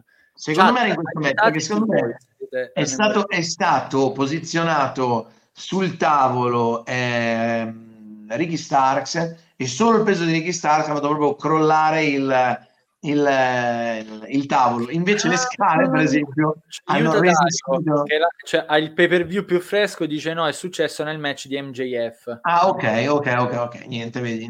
Ah, errore, errore mio. Però mi, ricordo di que- mi ricordavo di questa cosa proprio che è crollato proprio il tavolo solo sotto il peso del, del, dell'atleta, quindi e, ehm, allora, un saluto a Rage che tra l'altro oggi compie gli anni. Grande Rage si unisce a noi lo stesso e benvenuto assolutamente. Bella, auguri, grande. E allora, Ipotetic dice: Ha rubato una pagina dal libro di chi l'ha dissato poche settimane fa. No, no, no, sei cattivo, sei cattivo. Eh, si, scoprono, si, scoprono, gli altarini qua, vedi? allora, Stardom con Kirito dice Konnichiwa a tutti, benvenuto carissimo. Un altro, Grande Stardom, ciao. Un altro ragazzo del nostro gruppo Telegram, lui è un grande appassionato di Joshi, di wrestling giapponese femminile, ecco, quindi grande. per fortuna è arrivato dopo il commento a Tony Storm e Ikaru Shida. È arrivato... Soprattutto Ikaru Shida. Soprattutto Shida, però dai, confidiamo che ci saranno cose migliori, quantomeno speriamo. Ok. E, mh, mm, allora, ma no, Rage, ma no, dice so vecchietto, ma no, ma assolutamente. L'importante è sentirsi giovani, queste frasi fatte classiche. L'importante Poi non sei vecchio, sei esperto al massimo. Ecco, esatto. Oh, poi ricordate sempre, come dice il proverbio, gallina vecchia fa buon brodo. Quindi, eh, cioè, eh. Ok. Qua. Quindi appunto Ricky Starks e Big Bill eh, trionfano sostanzialmente, questa è la prima vera eh, difesa titolata dove in qualche modo si legittimano come in questo momento la punta della eh, divisione tag team della, della IW. Una cosa comunque secondo me doverosa, visto comunque anche l'impegno di Ricky Starks ma anche di Big Bill nelle, nelle scorse settimane. Io vi devo dire comunque lo sto apprezzando in questo suo lavoro con Ricky, più magari di quando era nel firm dove era il classico gigante che prende, spacca, distrugge. Ah, e, sì, decisamente.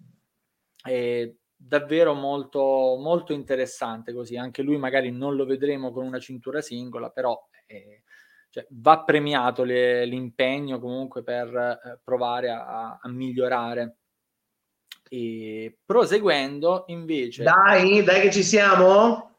Titolo sì! TBS sì! Sì! Eh, sì! La mia esatta reazione in live ho rischiato di svegliare il condominio. Rage mi è testimone perché eravamo in chiamata Julia Hart trionfa su Chris Statlander e Sky Blue, è la più giovane campionessa nella storia della All Elite Wrestling e appunto vince il titolo TBS.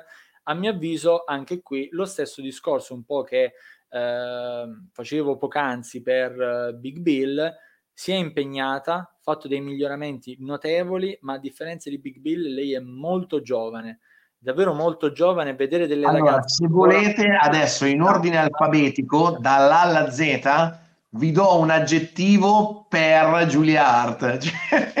cioè, sì. le ha tutte, no? Io la adoro, veramente. La sto adorando in questo periodo, davvero. Cioè, nel mio, nel mio heart, nel mio heart c'è stata Jade Cargill fino a quando Jade Cargill, vabbè adesso non la si può più tifare noi fan della Wall Elite, la tifiamo come nuova e futura superstar della WWE. È quello. Però nel mio art Jade Cargill un posticino ce l'ha sempre.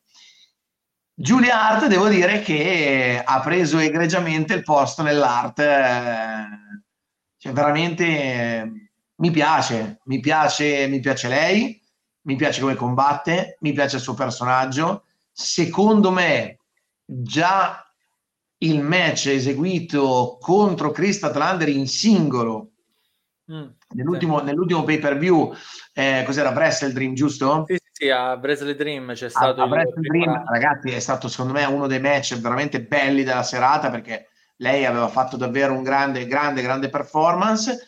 Eh, forse ecco l'unica cosa, l'unica se devo proprio rompere le palle e trovare un qualcosa che non mi è piaciuto, non mi è piaciuto come lo ha vinto, perché lo ha vinto praticamente di rapina, ma chi se ne frega, l'hai vinto, va bene così, grande Giulia. Ma quello, allora, qui, ecco, come dicevi tu prima, bisogna scendere un po'. Sì, sì, assolutamente. Cioè, se pensiamo comunque razionalmente alla situazione, al ruolo di Julia Hart, eh, comunque nel match, che era l'unica effettivamente cattiva della situazione, anche lei un po' come Ricky Starks ha capitalizzato comunque la situazione. Ma lei non è cattiva, è che la disegnano così. Eh, certo, certo, dicono tutti, anche Joker diceva così.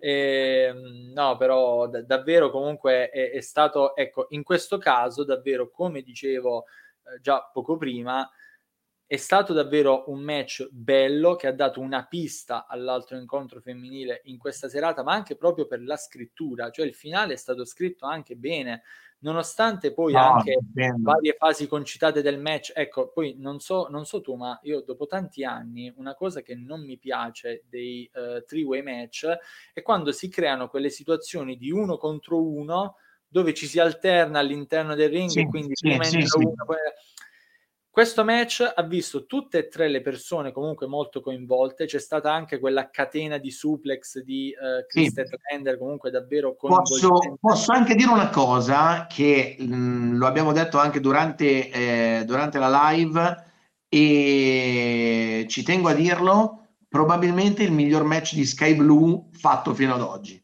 Eh, Sky Blue, mh, atleta che ovviamente sta crescendo, la stanno coltivando bene, eh, la stanno facendo crescere a livello di personaggio, di, di, di, di atletismo, la stanno facendo veramente crescere. Eh, probabilmente quello che abbiamo visto, per esempio, qual, nell'ultimo eh, Dynamite, eh, qualche sbavatura nel match l'ha fatta, eh, forse anche più di qualcuna se proprio vogliamo mettere i puntini sulle i. E sì. qui invece in questo, in questo match sarà la tensione, sarà il grande palcoscenico, sarà che per la prima volta è andato in un match titolato, sarà, sarà quel che sarà, come cantavano, mi pare ricchi e poveri, non mi ricordo, ok? Però è stata molto brava anche lei. La Statlander, vabbè ragazzi, non c'è bisogno di dire nulla. Eh, l'arte è un gradino sopra. Giulia Arte in questo momento è un gradino sopra mi piace, mi piace un sacco. Quello sicuramente. Poi, tra l'altro, eh, lei ha in un certo senso letteralmente. Eh, retto... Sei così cattivo. no. Va bene, siamo noi. Va. eh, però, eh, ecco, lei ha retto l'House of Black nel periodo in cui magari eh, Malakai, così come Bro- eh, no, Buddy Matthews era che non stava apparendo, apparivano solamente lei e Brody King per preparare la storia con Chris Tetlander. Era letteralmente proprio il faro puntato su di lei. Comunque, lei era la rappresentante del gruppo. E come, e come lo sopporta bene, cioè c'è da dire anche questo. Come e... se ne fa carico bene di questo quel faro. Sì, sì, e ti dirò di più, guarda, eh, non solo mi piace a livello proprio atletico, mi piace lei come figura e tutto quanto, eh, ma per me ad oggi a livello empatico anche uno degli ingressi che veramente ti fa venire la pelle d'oca. La canzone che eh, le hanno fatto, il come la sta affrontando lei, perché poi guarda, poco, poco prima di venire in diretta qua, mi sono fatto il tragitto casa di mamma e papà a casa mia, eh, che ero a cena dai miei questa sera, eh, guardandomi proprio i, i, video random degli ingressi di Giulia Hart caricati su YouTube. Ah, okay. E c'è stata proprio un'evoluzione, perché lei prima compariva con il velo, poi senza, cioè ha fatto comunque qualche piccolo cambiamento per arrivare a quello che oggi, cazzo ragazzi, secondo me è uno veramente degli ingressi più belli. Non, allora, eh, abbiamo parlato prima per esempio dell'ingresso di Christian sì. sì, sì. Bellissimo. Parliamo dell'ingresso di, di, Adam Copeland, ok, per esempio, è un altro ingresso fantastico perché è pirotecnico, tutto quello che vuoi. Alla fine fondamentalmente c'è poco e niente. C'è poco e niente, però ti fa venire la pelle d'oca. Sì. Perché sono quelle cose magari, ecco, un po' più concrete dove chi è lì che sta interpretando il ruolo fa la differenza Secondo sì. me c'è proprio quell'atteggiamento che rende la cosa un po' più eh, interessante, che è secondo me il pregio dell'House of Black. Cioè io mi ricordo quando è stata introdotta l'House of Black, c'era chi magari si lamentava perché nel wrestling le cose che strizzano l'occhio all'esoterismo, tutta una serie di cose e sono difficili da gestire e comunque veniamo da tanti anni di wrestling mainstream dove questo tipo di cose sono sempre state un po' gestite bene e male, ecco. Però con l'house, secondo me, si no, è fatto veramente uno, dei grandi, uno dei più grandi esempi di esoterismo ha reso veramente un mito Bray Wyatt, eh? cioè la Wyatt Family, ragazzi, era esatto. lì, eravamo lì lì, eh? cioè sì, la House of Black forse un po' più esoterica, l'altra un po' più diciamo così, sembrava quasi più uscita dal, da un film tipo non aprite quella porta, però esatto. ecco, sì, sì, sì. Però eh, anche lì c'era il fattore comunque magari, no? c'era il guru della palude che aveva gli adepti che eh, apparivano e scomparivano con queste maschere. Cioè, secondo me, se davvero una federazione si impunta che vuole fare un character ben studiato, poi arriviamo a risultati come quello di Julia Hart, dove si fa un percorso e si capitalizza poi bene anche proprio eh, il valore atletico sono, della, della. Sono un bambino felice, giuro, cioè, allora, devo essere, guarda, vi, vi dico una cosa dal, dal punto di vista del, del, telecronista, no? Perché molte volte eh, una delle, delle, delle, cose più belle, cioè che questo lavoro è fatto fondamentalmente di emozioni. E, ed è una cosa difficile trovare costantemente emozioni, perché non sempre le si possono avere. Eh, però ci sono dei momenti questo ancora il, è ancora un po' di rimasuglio dell'altra notte esatto e non sempre, non sempre si possono avere però eh, molto spesso la All Elite ci regala dei momenti dove anche noi che siamo lì e che siamo abituati perché comunque è brutto da dire ma alla fine un po' ti abitui no? ti abitui alla radio nel mio caso ti abitui al commento ti abitui a tante cose però capita molte volte con la All Elite di saltare in piedi sulla sedia, veramente di, di alzarti. Cioè, io mi ricordo per esempio il primo match che fecero eh, Kenny Omega e, e il Hio del Vichingo, cioè io e Salvatore abbiamo terminato le cronache in piedi applaudendo, ma veramente, cioè per dirvi che comunque molte volte anche noi ci facciamo prendere ed è la cosa più bella perché poi ti fai veramente trasportare. Io l'altra sera quando Giulia Hart ha vinto sono saltato in piedi, perché per me cioè, vedere Giulia Hart vincere è stato bello, No, assolutamente. Non me ne vogliono i fan di Chris Statlander, però... Che era vedere Full Gear, ci tenevamo svegli a vicenda, può testimoniare lui che la mia reazione è stata identica alla tua quando c'è stata la, la vittoria di, di Giulia Hart, perché davvero ci speravo, onestamente ci speravo sì, davvero. Sì. In chat abbiamo una buona compagnia comunque di fan di Giulia Hart, Ipotetic ci dice dispiace per la Statlander ma il risultato ci stava. Mhmm, dispiace relativamente, almeno io parlo dal mio punto di vista, perché comunque se fatte i suoi giorni di regno ha dimostrato di essere migliorata, comunque di essere tornata bene dall'infortunio. Personalmente non mi è piaciuto come è iniziato il regno di Chris Lander con quella vittoria molto, come dire, di, di, di rapina anche su eh, sì, sì, e, però quantomeno comunque poi nelle settimane successive, vari match, varie situazioni, ha mostrato comunque di essere una atleta molto capace nonostante rientrata da poco da, da un infortunio, quindi va bene, va bene così. Um, abbiamo un ospite speciale che allora StreamYard non mi aiuta stasera, si è impallato, eccolo. Polpo Official, che in realtà si svela essere Mirko Mori, wrestler italiano, che dice ciao Draco, grande Paolino, grande. me Crazy G una vita fa quando ancora ero Mark Fit. Allora, adesso gli do una news, adesso guarda, te lo giuro, gli do una news, adesso lo faccio andare in terra. Allora, io abito, adesso non vi dico dove, comunque sotto casa mia, nell'appartamento sotto, cioè, se io picchio i piedi in questo momento, sotto di me è un Nemesi, alias Alessandro Mazza, cioè abitiamo praticamente uno sopra l'altro.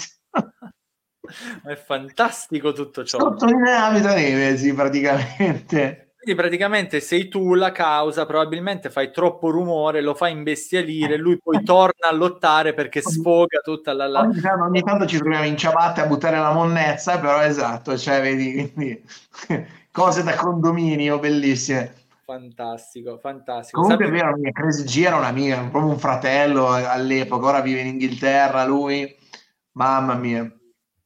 E allora, Annie dice, anch'io uno dei pochi apprezzatori di Vichingo. Sì, mi sa che siete veramente voi. voi... L'Hio del vichingo? Sì. Sì, sì, eh, no, io adoro, io, io adoro, adoro, adoro, i flyer, adoro i wrestler che volano e, e, adoro quelli che sanno fare cose che ti lasciano con la bocca aperta. Poi... Quello, eh, quello anche io, eh, cioè sono cresciuto idolatrando Rey Mysterio per certi versi, quindi è impossibile no? che, che, non continui quell'amore per i flyer, eh, però Vichingo eh, l'ho visto tante volte, forse anche quello, e come commander purtroppo ha il problema della pulizia un po' dell'esecuzione. Alcune volte per la troppa voglia di fare parte quell'errore che può essere pericoloso o per se stesso o magari per, per gli altri. Il match con Omega vero, però, ragazzi, ha picchiato la testa sull'apron. Però, però sì, sì, col, col suo 6,30 in salto in, in springboard, eh, ragazzi, quello è pericolosissimo. Però quello che fa il Hio del Vichingo, ragazzi, non, non, non, non, lo vedi, non lo vedi fare a nessun altro, cioè ci sta tra virgolette l'errore. Forse potremmo discutere sul fatto che fa troppo, perché veramente fa, fa delle cose che sono ai limiti dell'umano. No, decisamente, ha veramente proprio quella problematica di non, di non, sapersi dosare. Poi magari vedendo anche, ecco per esempio, Mistico, che è stato in AW di recente, lottatore del CMLL, cioè lì vedi un altro tipo di luciador, comunque molto bravo atleticamente, molto capace, ma che già in qualche modo ti mischia il flying con la tecnica, riesce a essere un po' più equilibrato, diciamo, nel, eh, nella prestazione preferisco un po' diciamo quel, quel, genere ecco. Rage invece proprio lui detesta gli svolazzoni infatti dice voi poveri amanti degli svolazzoni io amo io amo gli svolazzoni io amo i flyer. Io sono ero un amante non ero neanche amante ero proprio fottuto io per eh, per, per, per Jeff Hardy, cioè proprio io completamente andato, cioè l'ho, l'ho, l'ho, l'ho, adorato. Ho, ho, anche girato per diversi anni facendo serate in discoteca con i manicotti di Jeff Hardy. Ti ricordi quelli che lui aveva? Ok, io andavo a fare le serate in discoteca con i manicotti di Jeff Hardy. Quindi... Fantastico. Dovevi avere anche i suoi face paint, però, come minimo. Dai. Eh, mi, mi sarebbe piaciuto avere i suoi capelli. Eh, invece non parlare di capelli, abbi pietà per carità. Abbi pietà. Ah, guarda che questo, questi sono reduci da un meraviglioso trapianto in Turchia, guarda proprio. Ragazzi, cioè, se non mettete like adesso siete davvero cani, per me, siete dei dottor cani, perché proprio partono rivelazioni importanti nelle live di wrestling. Ah, sì, ma io, guarda, io l'ho detto anche in radio, cioè senso ci mancherebbe anche altro, d'altronde non è che poi, cioè, non è che un giorno non li hai, il giorno dopo li hai e quindi, oh mio Dio, cosa hai fatto? E li ho coltivati come i gerani, eh no? Non ho funziona così. Ho avuto una grazia, no, non funziona così. No, non funziona così. Purtroppo non funziona così. Tanti maschietti diventano o grigi o pelati, quindi come diceva John Travolta Yul Brinner, May Grease che pelata. Dopo sta cagata possiamo andare avanti. Assolutamente, adoro. E allora, mh, dice Dario, ok volare e fare mosse aeree, però c'è chi rimane a fare quello e non crescere, c'è chi cresce ed evolve con il suo personaggio come sua maestà Will Osprey. Beh, assolutamente. Quello niente da dire, anche se stiamo Will Osprey... Di... Però stiamo parlando, però attenzione, stiamo parlando anche di un altro fisico. Sì. Sì, sì, okay. sì. No, ma proprio anche Perché... di altezze differenti, strutture. Stiamo parlando, esatto. Allora, Will Osprey a livello di fisico e di altezza forse lo puoi paragonare, dicevo prima, a Jeff Hardy. Jeff Hardy incontrato dal vivo è un bel metro 80, metro 82, era uno che volava, era uno che a livello comunque di fisico e di stazza c'è, Will Osprey è quel tipo lì. Molti Aerial non possono arrivare a quel punto lì perché Rey Mysterio, giustamente che stavi nominando tu prima, cioè incontrato anche lui dal vivo, portato in giro a Milano a fargli vedere la città di Milano tanto tempo fa quando lavoravo ancora a Eurosport e lui e dai e dai, ma dal suo metro 65 64 anche, forse anche 63, non, non può andare più di così. Quindi stiamo parlando, nonostante sia grosso fisicamente, perché ragazzi a livello fisico è molto prestante. Cioè, io mi ricordo il braccio di Re era grande come il mio collo, cioè intendo dire tanta roba, eh, però stiamo parlando di due fisici diversi. No, no, ass- assolutamente, assolutamente. E, ehm, mh, va bene, ma si cita Will Osprey e c'era una questione importante per questo pay per view. Un nome che si aggiunge al roster della AW e sarebbe apparso durante Full Gear per firmare il contratto con la federazione. Tony Schiavone arriva nel ring, introduce il nome misterioso che già dalla Dim Song l'arena di 12.000 tutti, tutti in piedi, noi anche. anche. E permettetemi, chi parla di fallimento della All Elite Wrestling di AW in crisi forse si deve mettere delle cuffie tipo quelle che utilizzano Paolo e Salvatore a Sky per sentire bene il pop che c'era nell'arena, quanta gente c'era nell'arena, per accogliere Will Osprey che diventa All Elite. Ora, io, penso, io penso, senza troppi giri di parole, che la cosa giusta l'ha detta Salvatore Torrisi. Eh, non è stata la All Elite a scegliere Will Osprey, ma è stato Will Osprey a scegliere la All Elite. Mm. Non c'è altro da dire. La grandezza di questo, di questo ragazzo la dimostrerà tutta se qualcuno non dovesse conoscerlo. È un fenomeno, lo volevano tutti, l'ha preso la All Elite. Punto. Sì. Ce lo gusteremo da febbraio perché ora onora fino alla fine il suo contratto con la New Japan, giustamente, anche verrebbe da dire. Assolutamente, assolutamente. Dopodiché ce lo godremo alla grande perché questo è veramente, ma veramente un fenomeno. E io non vedo l'ora di vedere il suo match a Wembley l'anno prossimo a All Eh sì, eh, perché Will Osprey arriva e innanzitutto, allora, ho apprezzato davvero proprio l'atteggiamento di una persona comunque genuinamente contenta di essere lì. Si vedeva, si prende quel momento sullo stage dove proprio guarda il pubblico, si gode l'atmosfera, era proprio felice di essere lì e poi dà in qualche modo, come dire, i crediti alla New Japan Pro Wrestling per averlo reso quello che lui è oggi. Io ho firmato con no, a 22 anni senza la NJPW io non sarei quello che sono. Infatti il pubblico che stava rumoreggiando, lui ha detto lasciatemi finire, lasciatemi finire il discorso, fatemi parlare, perché era importante comunque riconoscere il percorso con la NJPW anche per in qualche modo ringraziare la New Japan Pro Wrestling di aver dato letteralmente il suo benestare a questo certo. accordo tra lui e la All Elite. E quindi davvero una bella manovra proprio in generale. Poi noi pensavamo anche altri nomi, tu hai commentato anche il nostro post su Instagram delle nostre teorie. C'è stato, allora, il primo nome che avrei detto, perché poi non, non ci siamo sbilanciati noi fondamentalmente, da Chito avrei detto Dolph Ziggler, da eh, Chito, sì. subito. Poi tra di noi, tra me, Salvatore Moreno, parlando, abbiamo detto sarà eh, Will Osprey. Eh, però da una parte tu dici, cavolo, ma Will Osprey, cioè lui ha detto sì, è una superstar a livello mondiale e lui lo è a livello mondiale, però questa cosa eh, ci ha fatto pensare probabilmente un po' a tutti a qualcuno che arrivasse probabilmente dalla WWE. E, e invece, sorpresa delle sorprese, è stato lui, soprattutto la, la, cosa di averlo preso in un momento in cui la WWE lo dava per fatto, perché fondamentalmente in tutti i blog eh, di wrestling, in tutti i siti internet in Italia si parlava di Will Osprey e in WWE. Ora adesso si inventeranno qualcosa tipo ma no, non lo volevamo veramente. e, e invece no, allora, mh, mm, io Vabbè, personalmente non mi sbilancio oltre per quanto riguarda questo accordo fra uh, Will e l'AW perché sul nostro canale YouTube nei prossimi giorni uscirà un video proprio focalizzato su Will Osprey, su quello che ha detto anche nel media scrum di uh, Full Gear dove è stato insieme proprio a Tony Khan fra uh, le persone comparse nel media scrum.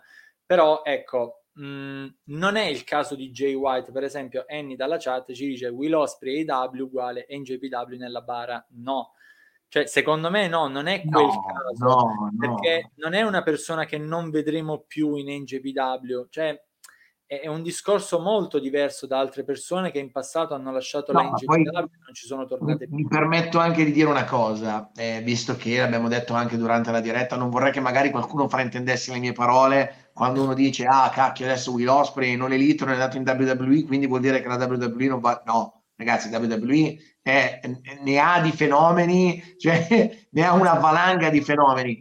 Questo però è arrivato qua e secondo me è un grande passo che è stato fatto. Cioè io, io per esempio sono un fan malato, adesso qualcuno di voi mi lo dirà, di Drew McIntyre, cioè io, proprio, io lo adoro Drew McIntyre. Dico Drew cioè, McIntyre, no, assolutamente. Cioè, io proprio adoro Drew McIntyre, ancora dai tempi che era il Chosen One, che mi prendevo tutti per il culo dicendo ma no, ma no, ma no, poi era andato a fare la free, come si chiamava, Freeman Band lì? Eh, sì, la 3 Band con Heath Slater e Jinder Mahal. Sì, che cosa roba... che stiamo tirando fuori in questa live? e io, e io, cacchio, lo adoravo, cioè, mi piaceva un sacco lui. Quando poi è tornato, è tornato in questo cioè, in questo modo, cioè, ciao, proprio no, tutta la vita. Cioè, per esempio, io lui lo adoro, infatti lui lo invidio tantissimo alla WWE, mi piacerebbe. Sì. Io, infa- io invidio solamente due, Gunther e Drew McIntyre. Ma eh. Poi gli altri se li può tenere tutti, ma eh, loro due sono davvero due fenomeni di proporzione. Sì, assolutamente, assolutamente. E, però sì, allora è importante comunque questa firma di Will Osprey anche proprio eh, per il brand AEW, perché in qualche modo adesso la WWE non è l'unica ormai sul mercato che se vuole riesce a portare chiunque. Ormai no. è ufficiale che All Elite Wrestling è una seria concorrente anche per quanto riguarda ingaggi di persone che non sono proprio... Ma ragazzi, adesso, ripeto, se tu pensi ai nomi che ci sono in All Elite, mm. eh, eh, eh, cioè, veramente ne abbiamo, ne abbiamo, una valanga, uno migliore dell'altro, c'è Adam Copeland, Christian, Sting ancora, ok, ma anche cioè, mm, Brian Danielson, ce ne sono tantissimi, cioè, quindi uno, John Moxley, quindi magari sei un atleta dice, cavolo, tra uno e l'altro metto, metto le, le, le, le due cose sul tavolo e faccio una scelta eh, fino a poco tempo, fino a tre anni fa, fondamentalmente non esisteva altra scelta se non la WWE. Assolutamente, assolutamente.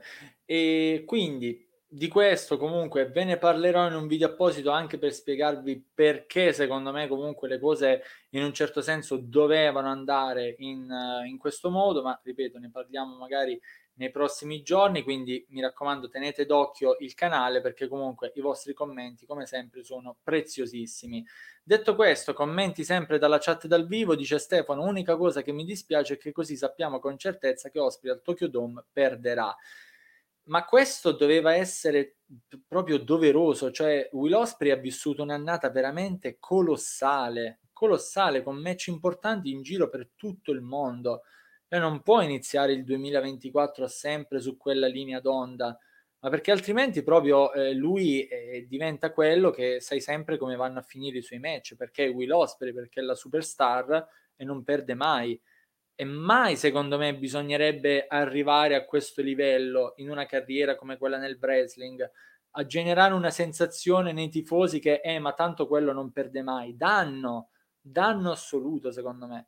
Quindi ottimo che se lui al Tokyo Dome perderà, davvero.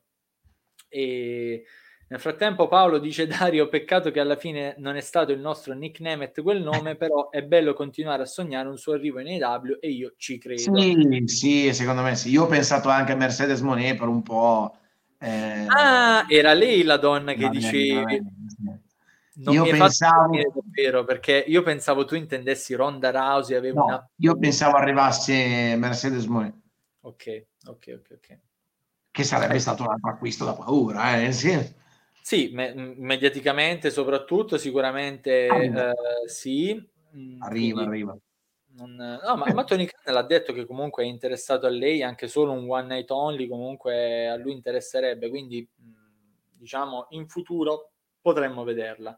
Ehm, detto questo, dice Stefano, in AW hai la possibilità di lottare pure in altri posti, cosa che una WWE non permette. Eh. Vero, vero, vero, vero. Per uno come Will Osprey, cresciuto letteralmente proprio così, non è una cosa proprio da poco. Da poco.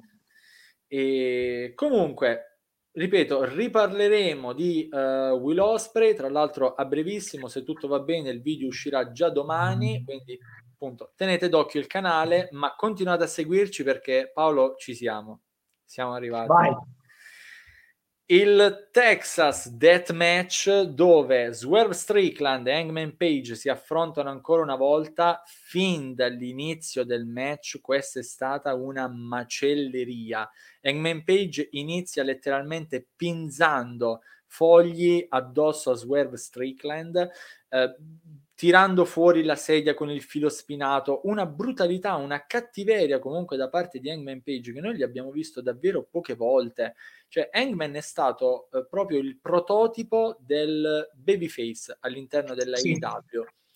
Vederlo tirare fuori proprio questo astio, questo rancore è stato veramente bello da vedere. Guarda, c'è stata la ripartenza di Swerve, lì proprio siamo entrati nel vivo del match perché comunque parliamo di un altro atleta che è semplicemente fantastico. Match questo concedetemelo da palle esagonali, cioè nel senso che i due atleti veramente non si sono risparmiati, hanno dato il 120%. Eh, ho letto qualche commento di gente che magari a cui non piacciono i match eh, magari violenti come è stato questo, gente che magari non apprezza magari i match con tanto sangue come questo. Eh, io, Salvatore Moreno, poi beh, adesso parlo per me, comunque fondamentalmente a me mi ha gaslato, cioè mi ha proprio gasato questo match, cioè mi ha gasato, è stato bello, è stato bello vederlo, è stato bello, bellissimo commentarlo, è stato emozionante. Mi è spiaciuto che alla fine non abbia vinto Hangman Adam Page perché mi è spiaciuto eh, anche perché ora se non sbaglio siamo sul 2-0 se non, 2-0, se non 2-0 netto per Swerve ecco perché io ti dicevo eh, anche di Swerve fra quei papabili nomi per andare eh, a impedire cioè sì, questa sì. è una vittoria pesante comunque. Questa, questa, è una vittoria pesantissima questa è una vittoria pesantissima. Allora è una vittoria che però non eh, sminuisce Page assolutamente, perché comunque Page ha fatto un match a 5 stelle, eh, fa fare però un salto veramente, un balzo in avanti a Swerve in una maniera allucinante, perché comunque ha dimostrato di eh, saper lottare, saper soffrire, se già se ce ne fosse ancora stato bisogno, eh, intendo di saperlo, eh, di, di saperci fare, di saper resistere, di tenere banco comunque con un match che è stato qualcosa comunque, volente o nolente, di unico e che rimarrà nella storia del wrestling, perché questo, ragazzi, questo è un match che rimane nella storia. Assolutamente, assolutamente. Ma tra l'altro, ecco, io sono molto d'accordo anche con Ipotetic che in chat dice ha superato anche la crudezza del match omonimo con Moxley. Sì, sì questo, è stato, questo, è stato, il match più cruento mai fatto in, in All Elite. Questo è stato veramente il match più, più crudo, più duro. Non, no, no, no, ma ragazzi, ma un altro pianeta rispetto a quello con Moxley, no, no. No, che tra l'altro comunque è bellissimo anche quello, eh? non, non, per sminuirlo, però... No, no, no, no, ragazzi, stiamo parlando di... No, no, no, stiamo parlando di... personale, ecco, eh, cioè con Moxley era una storia improntata su chi è il più forte, proprio come, come. No, no, qui sono andati dai anche la storia sul personale, esatto, cioè alla esatto, fine, esatto. alla fine se pensi anche alla psicologia, Eggman Adam Page gli ha graffettato i disegni del figlio, quindi dai, cioè, no, no, tanta roba, bellissimo.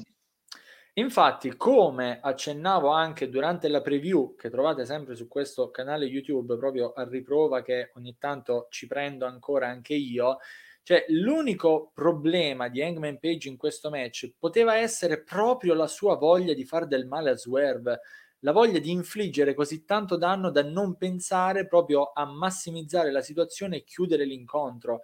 E si è visto comunque in alcune fasi del match come Hangman alla fine coglieva l'occasione per farla pagare a chiunque gli avesse fatto torto nell'ultimo periodo, anche Prince Nana, cioè se ne è sbarazzato addirittura con una dead eye sul tavolo, cioè letteralmente demolito quando bastava magari il close line, il colpo un po' più no, normale, perché Nana alla fine non no, è un no, ha fatto bene, ci aveva stufato. No, no assolutamente.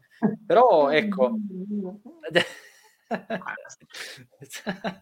è stata proprio una, una, situazione quella di Hangman dove è riuscito a reggere a qualsiasi cosa tranne proprio al, al tanto astio che aveva nei confronti di Swerve e poi questo momento finale clamoroso dove Swerve letteralmente proprio lo, lo strangola, così come... Quasi... Praticamente lo impicca, lo immola e alla fine, vabbè, insomma. Sì, eh, cioè come stava facendo Hangman anche a eh, Revolution con Moxley, portandolo letteralmente al limite, anche questa volta eh, si arriva al limite, ma per Hangman Page, che ci prova ad alzarsi. Eh. Ecco perché, giustamente, come diceva anche Paolo, questa vittoria eh, di Swerve non sminuisce Hangman Page. Lui davvero fino all'ultimo secondo ha provato a mettersi in piedi, poi è arrivato il conteggio di 10, KO è finita, è, è andato. Però davvero lui ci ha provato fino alla fine. Però Swerve, stratega migliore, ottimo incassatore, tra l'altro potete notare anche i pantaloni, un tributo come lui ha sottolineato sui social al uh, compianto Beh, Bray Wyatt, Bray Wyatt certo. utilizzava quei pantaloni con strisce uh, rosse e nere. Anche questa, diciamo, una cosa non l'ho colta subito, l'ho vista proprio nel finale che hanno fatto questo primo piano. Detto, ma... Tu pensi che lo sto vedendo adesso, che stai facendo notare tu, quando hai detto ha fatto un tributo visto i pantaloni, ho detto cazzo Bray Wyatt, cioè è sì, sì, sì, quindi davvero un'atmosfera incredibile, un match incredibile. Io poi non penso di aver mai visto un pile driver sulle transenne come quello che ha fatto Swerve. No. Clamoroso, clamoroso. Penso di non, di non, aver mai visto tante cose di quelle che hanno fatto durante questo match. I quadrelli di cemento, il, no, no, è stato veramente un grande match. Questo è stato il match della serata. Questo si prende un 9 proprio pulito pulito, anche sì. 9 e mezzo. Io, io, qui la, io, qui lancio il massimo, cioè questo è il mio match preferito della vai. Vai di 10 e vai di 10, allora è vai. Stato, è stato veramente coinvolgente. Allora, già era arrivato Will Osprey, quindi sai quella botta di adrenalina al centro sì. di un evento lungo. Poi ti arriva un match del genere, sei proprio gasato a mille, cioè avevo la pelle d'oca davvero. Bello, e, bello, bello. Allora, dice Rage dalla chat, match che è il manifesto del detto che non bisogna fare incazzare un buono. Hangman è uscito di testa. Sì, sì.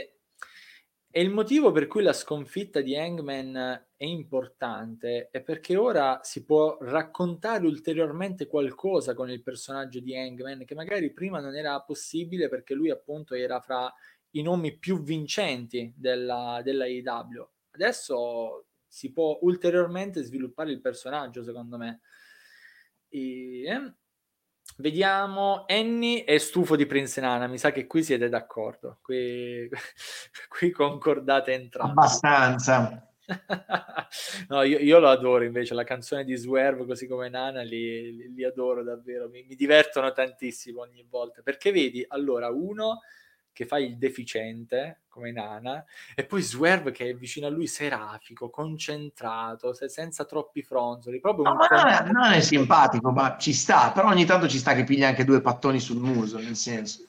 Cioè, normale, eh. Quando no. è non potendo attaccare Swerve si è lanciato su Nana e la, la non è che mi è dispiaciuto ecco che ha preso due, due botte ha preso quella Eye sul tavolo ecco no soprattutto perché prima di prendere la Dead Eye ha anche detto no ma aspetta balliamo che cazzo balli? Bam via Dead Eye que- quello è stato bellissimo l'ho adorato davvero, davvero bello. E giusto anche te, Terry Funk comunque cita ipotetiche per quanto riguarda sì. il, il, tributo. E vabbè, lui ovviamente ci, ci mette il puntiglio sponsor del match Avis quelli dell'Avis non sarebbero tanto d'accordo su questo match, però va bene. E, tra l'altro bisognerebbe sentire anche magari pareri medici su eh, Hangman Page che beve il sangue di Swerve, una scena ragazzi di un impatto, io d- davvero ero, ero allibito, non, sì. non me l'aspettavo cioè davvero di tutto quello che potevano tirare fuori. Io che in quel momento ero in pausa a bere l'acqua, pensa a te alla tua salute proprio. E quindi davvero, davvero incredibile, molto molto bello. E vediamo, vediamo comunque cosa può succedere. Prima mi sono perso il commento.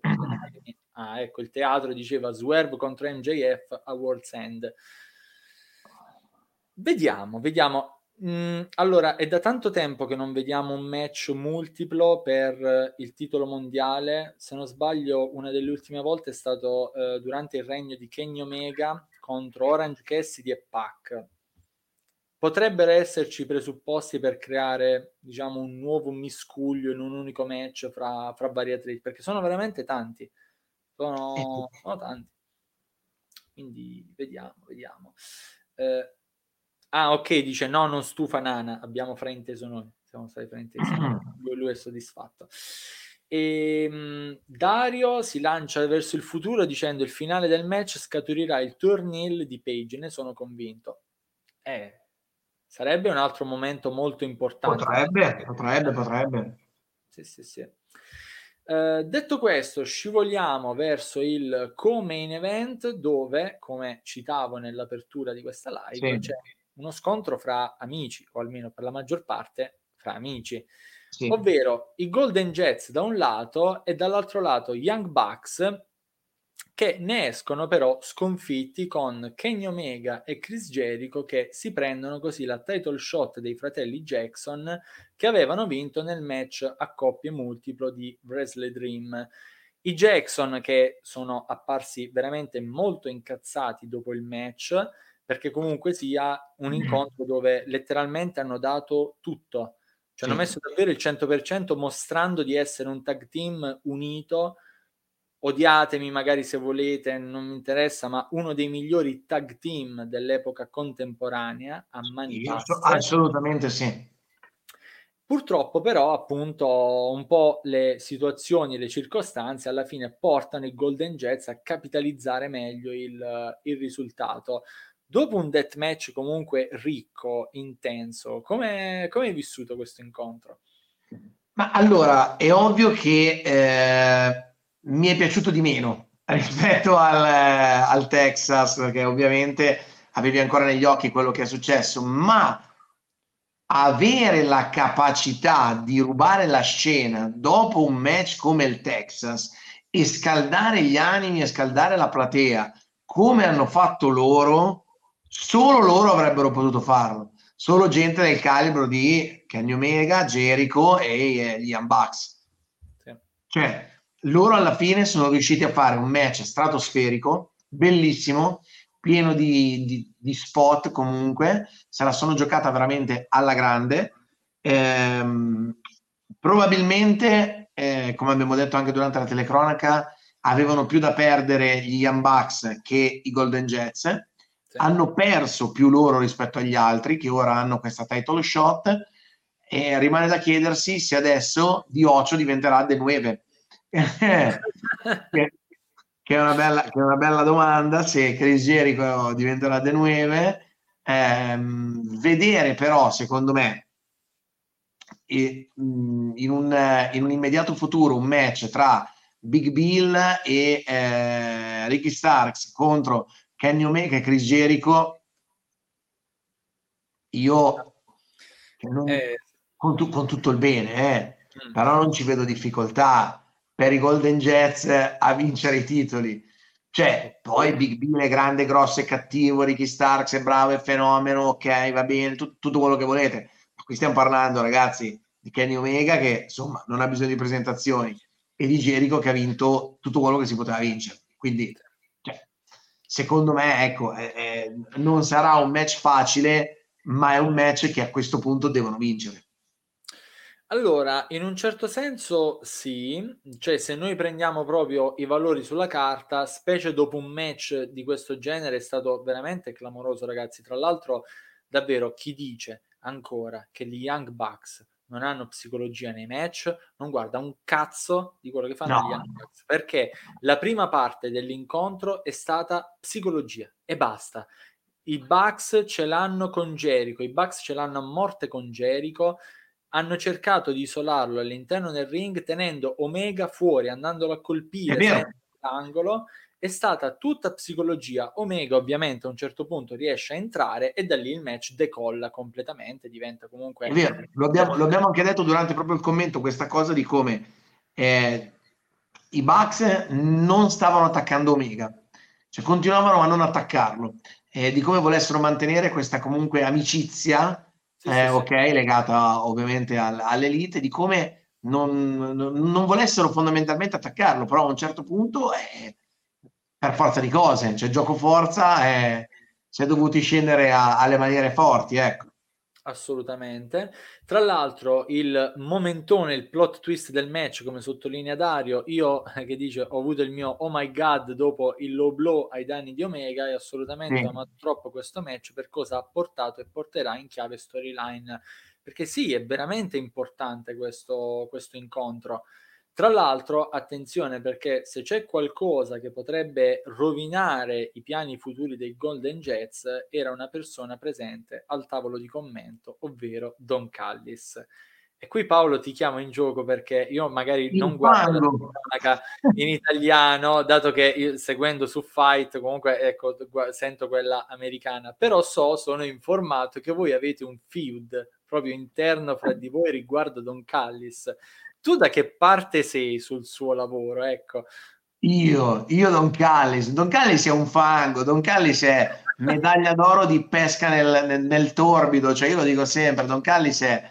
No, dai, ma che, che cosa vuoi dire Don Callis? Solo, solo Torrisi apprezza il lavoro di Don Callis, cioè adesso addirittura si è bagnato della gloria di aver detto che Don Callis ha portato Will Osprey in All Elite perché ci ha visto lungo Ecco, cioè, no, Don Callis veramente ciò che di, di, di peggio ci può essere eh, nel, nella All Elite. Adesso bisognerà vedere quello che combinerà per mettere i bastoni tra le ruote, perché tanto lo farà, perché ovviamente Don Callis ha due persone, cioè due persone che stanno sulle palle a Don Callis sono Kenny Omega e Chris Jericho. Questi due hanno, titoli, hanno la chance per andare per, per, le cinture, quindi qualcosa gli combina, garantito. Sì, sì, e, sì. Eh sì, brutta no, persona. sì, sì no, io mi, mi, diverto ogni tanto nel vedere i commenti delle, delle persone che dicono ah Salvatore quest'anno c'è stato Don Callis ti sarà piaciuto gli altri ti danno sì, addosso tra l'altro, tra l'altro è stato pure bello perché eh, adesso no, per, eh, però noi tre siamo tutti e tre pieni di impegni no? cioè sia io okay. che Salvatore che, che Moreno e eh, Salvatore ha dovuto abbandonare la diretta perché è impegnato eh, con la Formula 1. Ah, eh, quindi ha dovuto lasciare la cabina di commento proprio nel momento in cui c'era il suo beniamino. Quindi vuoi che due amici come me e Moreno non ne abbiamo approfittato distruggendo quel fango di Don Calli seduto al tavolo di commento, veramente quell'avvoltoio maledetto No, io, io, lo adoro, io lo adoro. Io probabilmente sarei stato il Torrisi della situazione perché secondo me fa un lavoro veramente top, proprio è un fenomeno, è un fenomeno. Allora, se vogliamo, se vogliamo parlare del lavoro, lui lo fa bene, cioè nel senso che se tu devi stare sulle palle alle persone e ce la fai, e ce la fai alla grande come nel suo caso, vuol dire che lo stai facendo bene.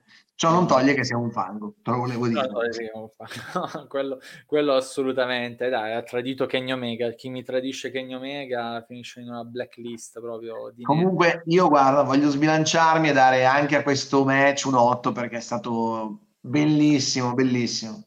Sicuramente comunque è un'ottima valutazione, se la, se la merita tutta. Poi, ripeto, ci, ci, sta magari alcune cose che fanno gli Young Bucks che non, che non si gradiscano, però anche loro, per esempio, in chiave Hill rendono veramente tanto tanto. Sì, cioè, sì. come se davvero sbloccassero quel, quel qualcosa in più nelle loro performance. Quindi cioè, anche per me comunque decisamente promosso. E dice Ipotetic in chat, Don Ca- hashtag Don Callis, pessima persona. Brutta persona. Dario che dice Don Callis è il genio di questo business. Vedi, siamo spaccati anche qui proprio. Cioè, sì, sì, sì. Scrittura totale. Va bene, e, ehm, andando avanti, arriviamo. Eh beh, è rimasto main event. Arriviamo a quello che è in qualche modo il pomo della discordia di questo pay per view perché sì. MJF salva letteralmente Adam Cole da un massacro perché Adam Cole va nel ring con le stampelle, pronto a essere brutalizzato da Jay White, ma NJF arriva con l'ambulanza, soffre per gran parte del match, comunque sia prendendosi anche dei momenti ottimi comunque per uh, fiaccare The Switchblade, però Adam Cole come un diavolo gli serve l'assist finale poggia il Diamond Ring al, sull'Apron ed MJF coglie quell'occasione, coglie il frutto proibito e riesce a battere Jay White. Ora, io capisco che eh, sembri che Jay White ne sia uscito da pirla da questo match, ci, ci posso anche stare, però, però pensate comunque al fatto che Jay White è proprio l'emblema dell'autosicurezza. Lui era sicuro che questo incontro lo avrebbe vinto tranquillamente, anche quando MJF comunque ha connesso le sue offensive, la, la cutter per esempio dal, dall'Epron Ring lanciandosi verso l'esterno che è stato qualcosa di clamoroso.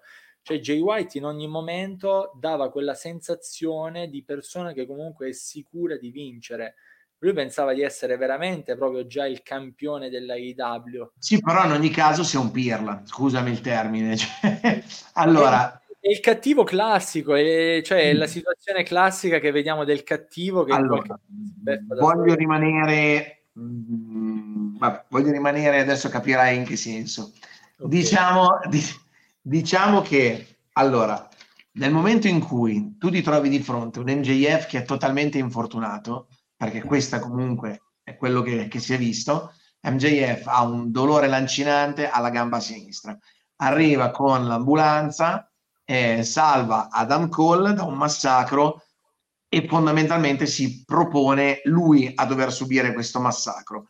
Ora, o c'è stata eh, una valutazione, una sopravvalutazione di Jay White in tutto questo periodo, ma non credo perché comunque Jay White ha dimostrato, insomma, ragazzi, in New Japan ha vinto, ha vinto tutto e ha battuto l'impossibile. Eh, qui non aveva ancora perso nemmeno un match allora a questo punto mi viene da pensare che veramente ha fatto un errore no clamoroso, mastodontico nel dire ok, me la porto a casa, me la porto a casa né più né meno. E l'unico modo in cui MJF poteva vincere era barando e ha barato con, il, con, con, con l'anello. L'unica però in ogni caso mettila come la vuoi mettere, secondo me Jay White ne esce un po' male Ora, ora bisognerà vedere quello che farà per recuperare questo terreno perso. Perché io sono convinto che adesso Jay White ritornerà probabilmente ancora più incazzato di prima, però tutta la baldanza del ti ho portato via la cintura, ce l'ho da un mese, sono il più bravo, sono il più forte, eh, sono il più cazzuto, quando non vengo io c'è il mio, c'è il mio cartonato, tutti sì. quelli del, della Golden, del, del, del, Bullet Club Gold. Ragazzi, cioè, Fine. Cioè, fine. Adesso l'unica cosa che tu dovresti fare è dire, ok, ho fatto una cretinata, mi gioco la mia chance, il mio rematch e devo dare il 400% e dimostrare di avere veramente le palle esagonali. Certo. L'unica cosa che puoi fare. Lo farà? Secondo me no. Allora, ecco, è un altro di quelli che si potrebbe infilare in qualche modo verso la fine dell'anno dove secondo me ci scappa il match multiplo. Ecco per esempio prima Rage in chat bravissimo ricordava che c'è stato un match multiplo anche fra i Four Pillars.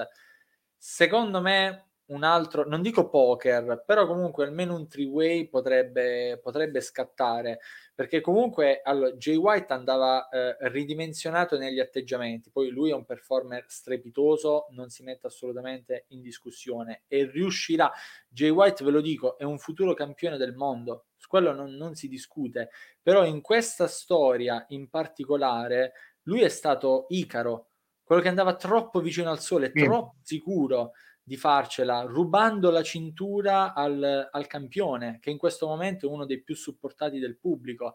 Quindi, ehm, cioè, in un certo senso era un po' un finale doveroso, cioè voi immaginate eh, la fine però, sì, però ti dico anche che dopo un pay per view del genere, dopo un pay per view del genere, ecco, poi io non, non, mi, non mi voglio sbilanciare tanto, capite anche la mia posizione, dopo un pay per view del genere, secondo me ehm, ha un po' stonato questa cosa. Cioè, perché comunque abbiamo avuto un full gear che a mio avviso è stato veramente qualcosa di molto molto bello.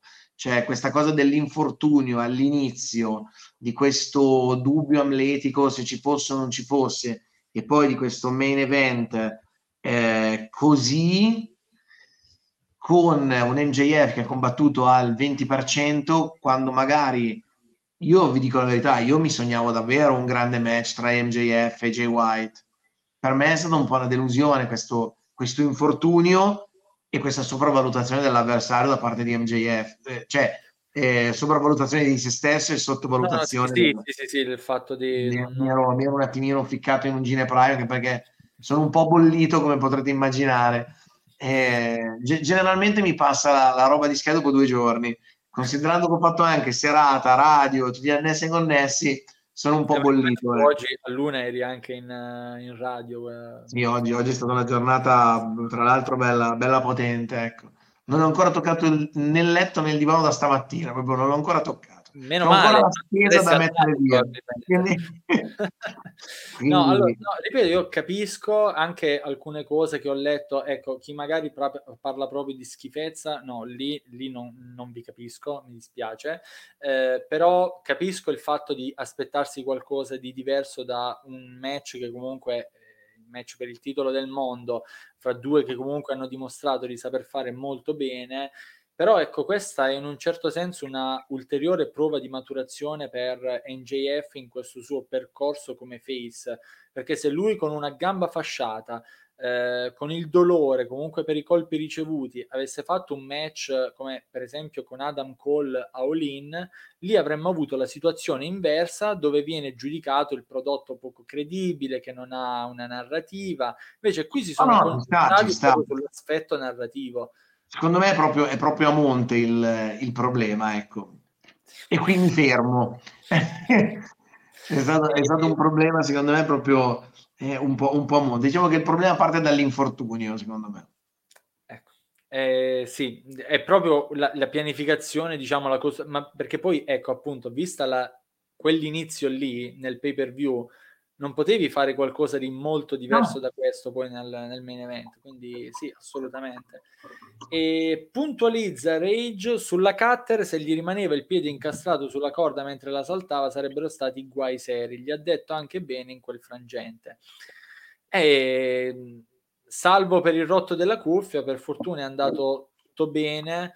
Um, anche sì, lì... no, dai, nel senso, MJF adesso, l'errore può capitare, fortunatamente non è capitato, eh, però lui ha dimostrato veramente di saperci fare molto più di quello che tutti noi ci aspettassimo. Eh. eh a voglia, Perché a voglia. essendo abituati a vederlo combattere una volta ogni sei mesi eh, e vederlo giocare perennemente in maniera scorretta, da lì a vedere quello che sa fare, ragazzi, cioè, ne sa, eh.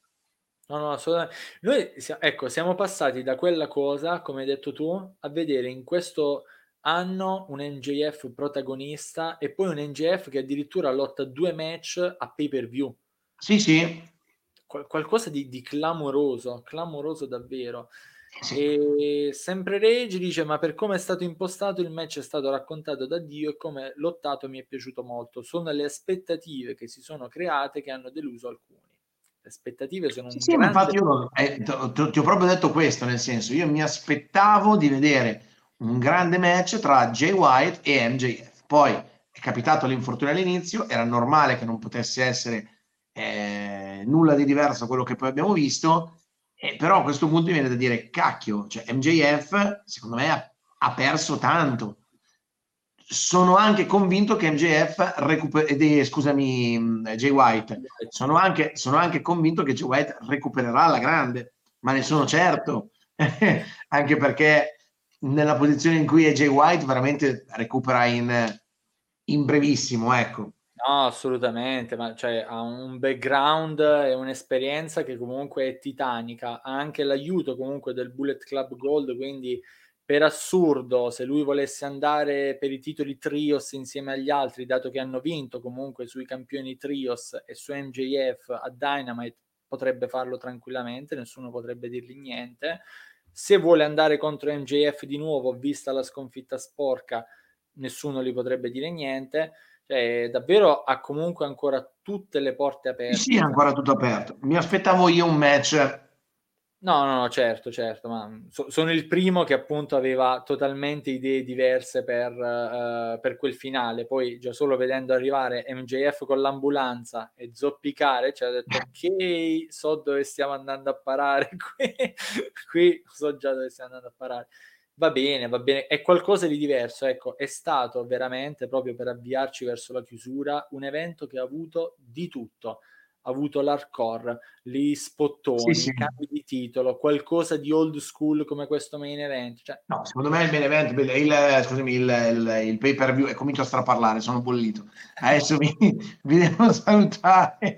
No, no, dicevo, è stato un pay per view fantastico. Secondo me è veramente molto, molto bello.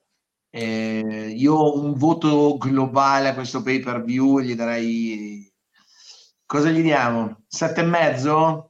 Ma anche, su, ma anche si può salire. Si anche 8? Anche 8. Io ti dico, devo ripassare comunque magari alcune, alcune, cose. Per fortuna io da qualche anno ho un match guide dove segno magari gli incontri, gli show, le varie cose. Però a caldo è uno degli eventi che mi sono goduto di più sì. di, di, tutto l'anno, davvero. Davvero bello. Sì, confermo, e, confermo anche dal punto di vista del commento, è stato veramente bello commentarlo, emozionante, bello. Ottimo così, perché comunque poi, come dicevi anche tu, è importante che ciò che si guarda generi delle emozioni, tenga, no, comunque carichi, tenga attivi. E bene, è stata davvero una bella maratona, abbiamo fatto due ore, praticamente quasi la metà di full gear in un certo senso. Esatto, e, ne avevo bisogno proprio. La, la, prossima volta ti darò largo anticipo, se, se magari ti farò una proposta ti darò largo anticipo per dirti mi raccomando la caffeina, prepara la caffeina. Dai, va bene. E, ehm, dalla chat davvero grazie di cuore per averci seguito, per aver interagito con noi anche con i vostri commenti. Se volete potete recuperare la puntata se non avete potuto vedere tutto quanto, se siete arrivati dopo. La potrete trovare fra giovedì e venerdì anche in formato podcast su Spotify e davvero grazie comunque per in qualche modo il vostro supporto perché senza il vostro supporto noi non andiamo avanti, non cresciamo e quindi è, importante avere i vostri feedback e avere appunto le vostre sensazioni ed emozioni aggiunte alle nostre. More- eh, sto straparlando anche io, Paolo, avete la, il, co- cognome Moreno Mariani, state, state così molto simile. Comunque, Paolo, davvero grazie, grazie, grazie mille, grazie mille dell'invito ci sarà sicuramente una, una, seconda volta, grazie mille davvero, vengo, vengo super volentieri. Ringrazio e saluto tutti gli amici che, che scrivono nella, nella, nella, chat, davvero eh, grazie, grazie mille e grazie a voi che amate il wrestling che fondamentalmente, almeno nel mio caso, cioè, avete trasformato una mia passione in un lavoro, perché io lo dico sempre anche nella radio, nel senso che eh, quando mh, mm, cioè io sono, ricordo una posizione fortunat- fortunatamente molto molto bella e di prestigio, ma eh, è vero, è, ci si impegna, si lavora tanto, però lo, molto lo si deve anche alle persone che ti seguono. E come dicevo prima, i fan di wrestling sono molto esigenti, il fatto che non mi abbiano ancora fatto fuori questa cosa va bene, quindi vi ringrazio. Sta andando bene che si sta lavorando. Ringrazio veramente di cuore. Grazie, grazie eh, mille a tutti ragazzi, allora, grazie, è un piacere enorme, ci vediamo ancora alla prossima. Assolutamente, un prossimo contenuto sempre qui su Wrestling Unico Amore. Ciao Tra ragazzi. 7 secondi dormo. Ciao ragazzi, un abbraccio.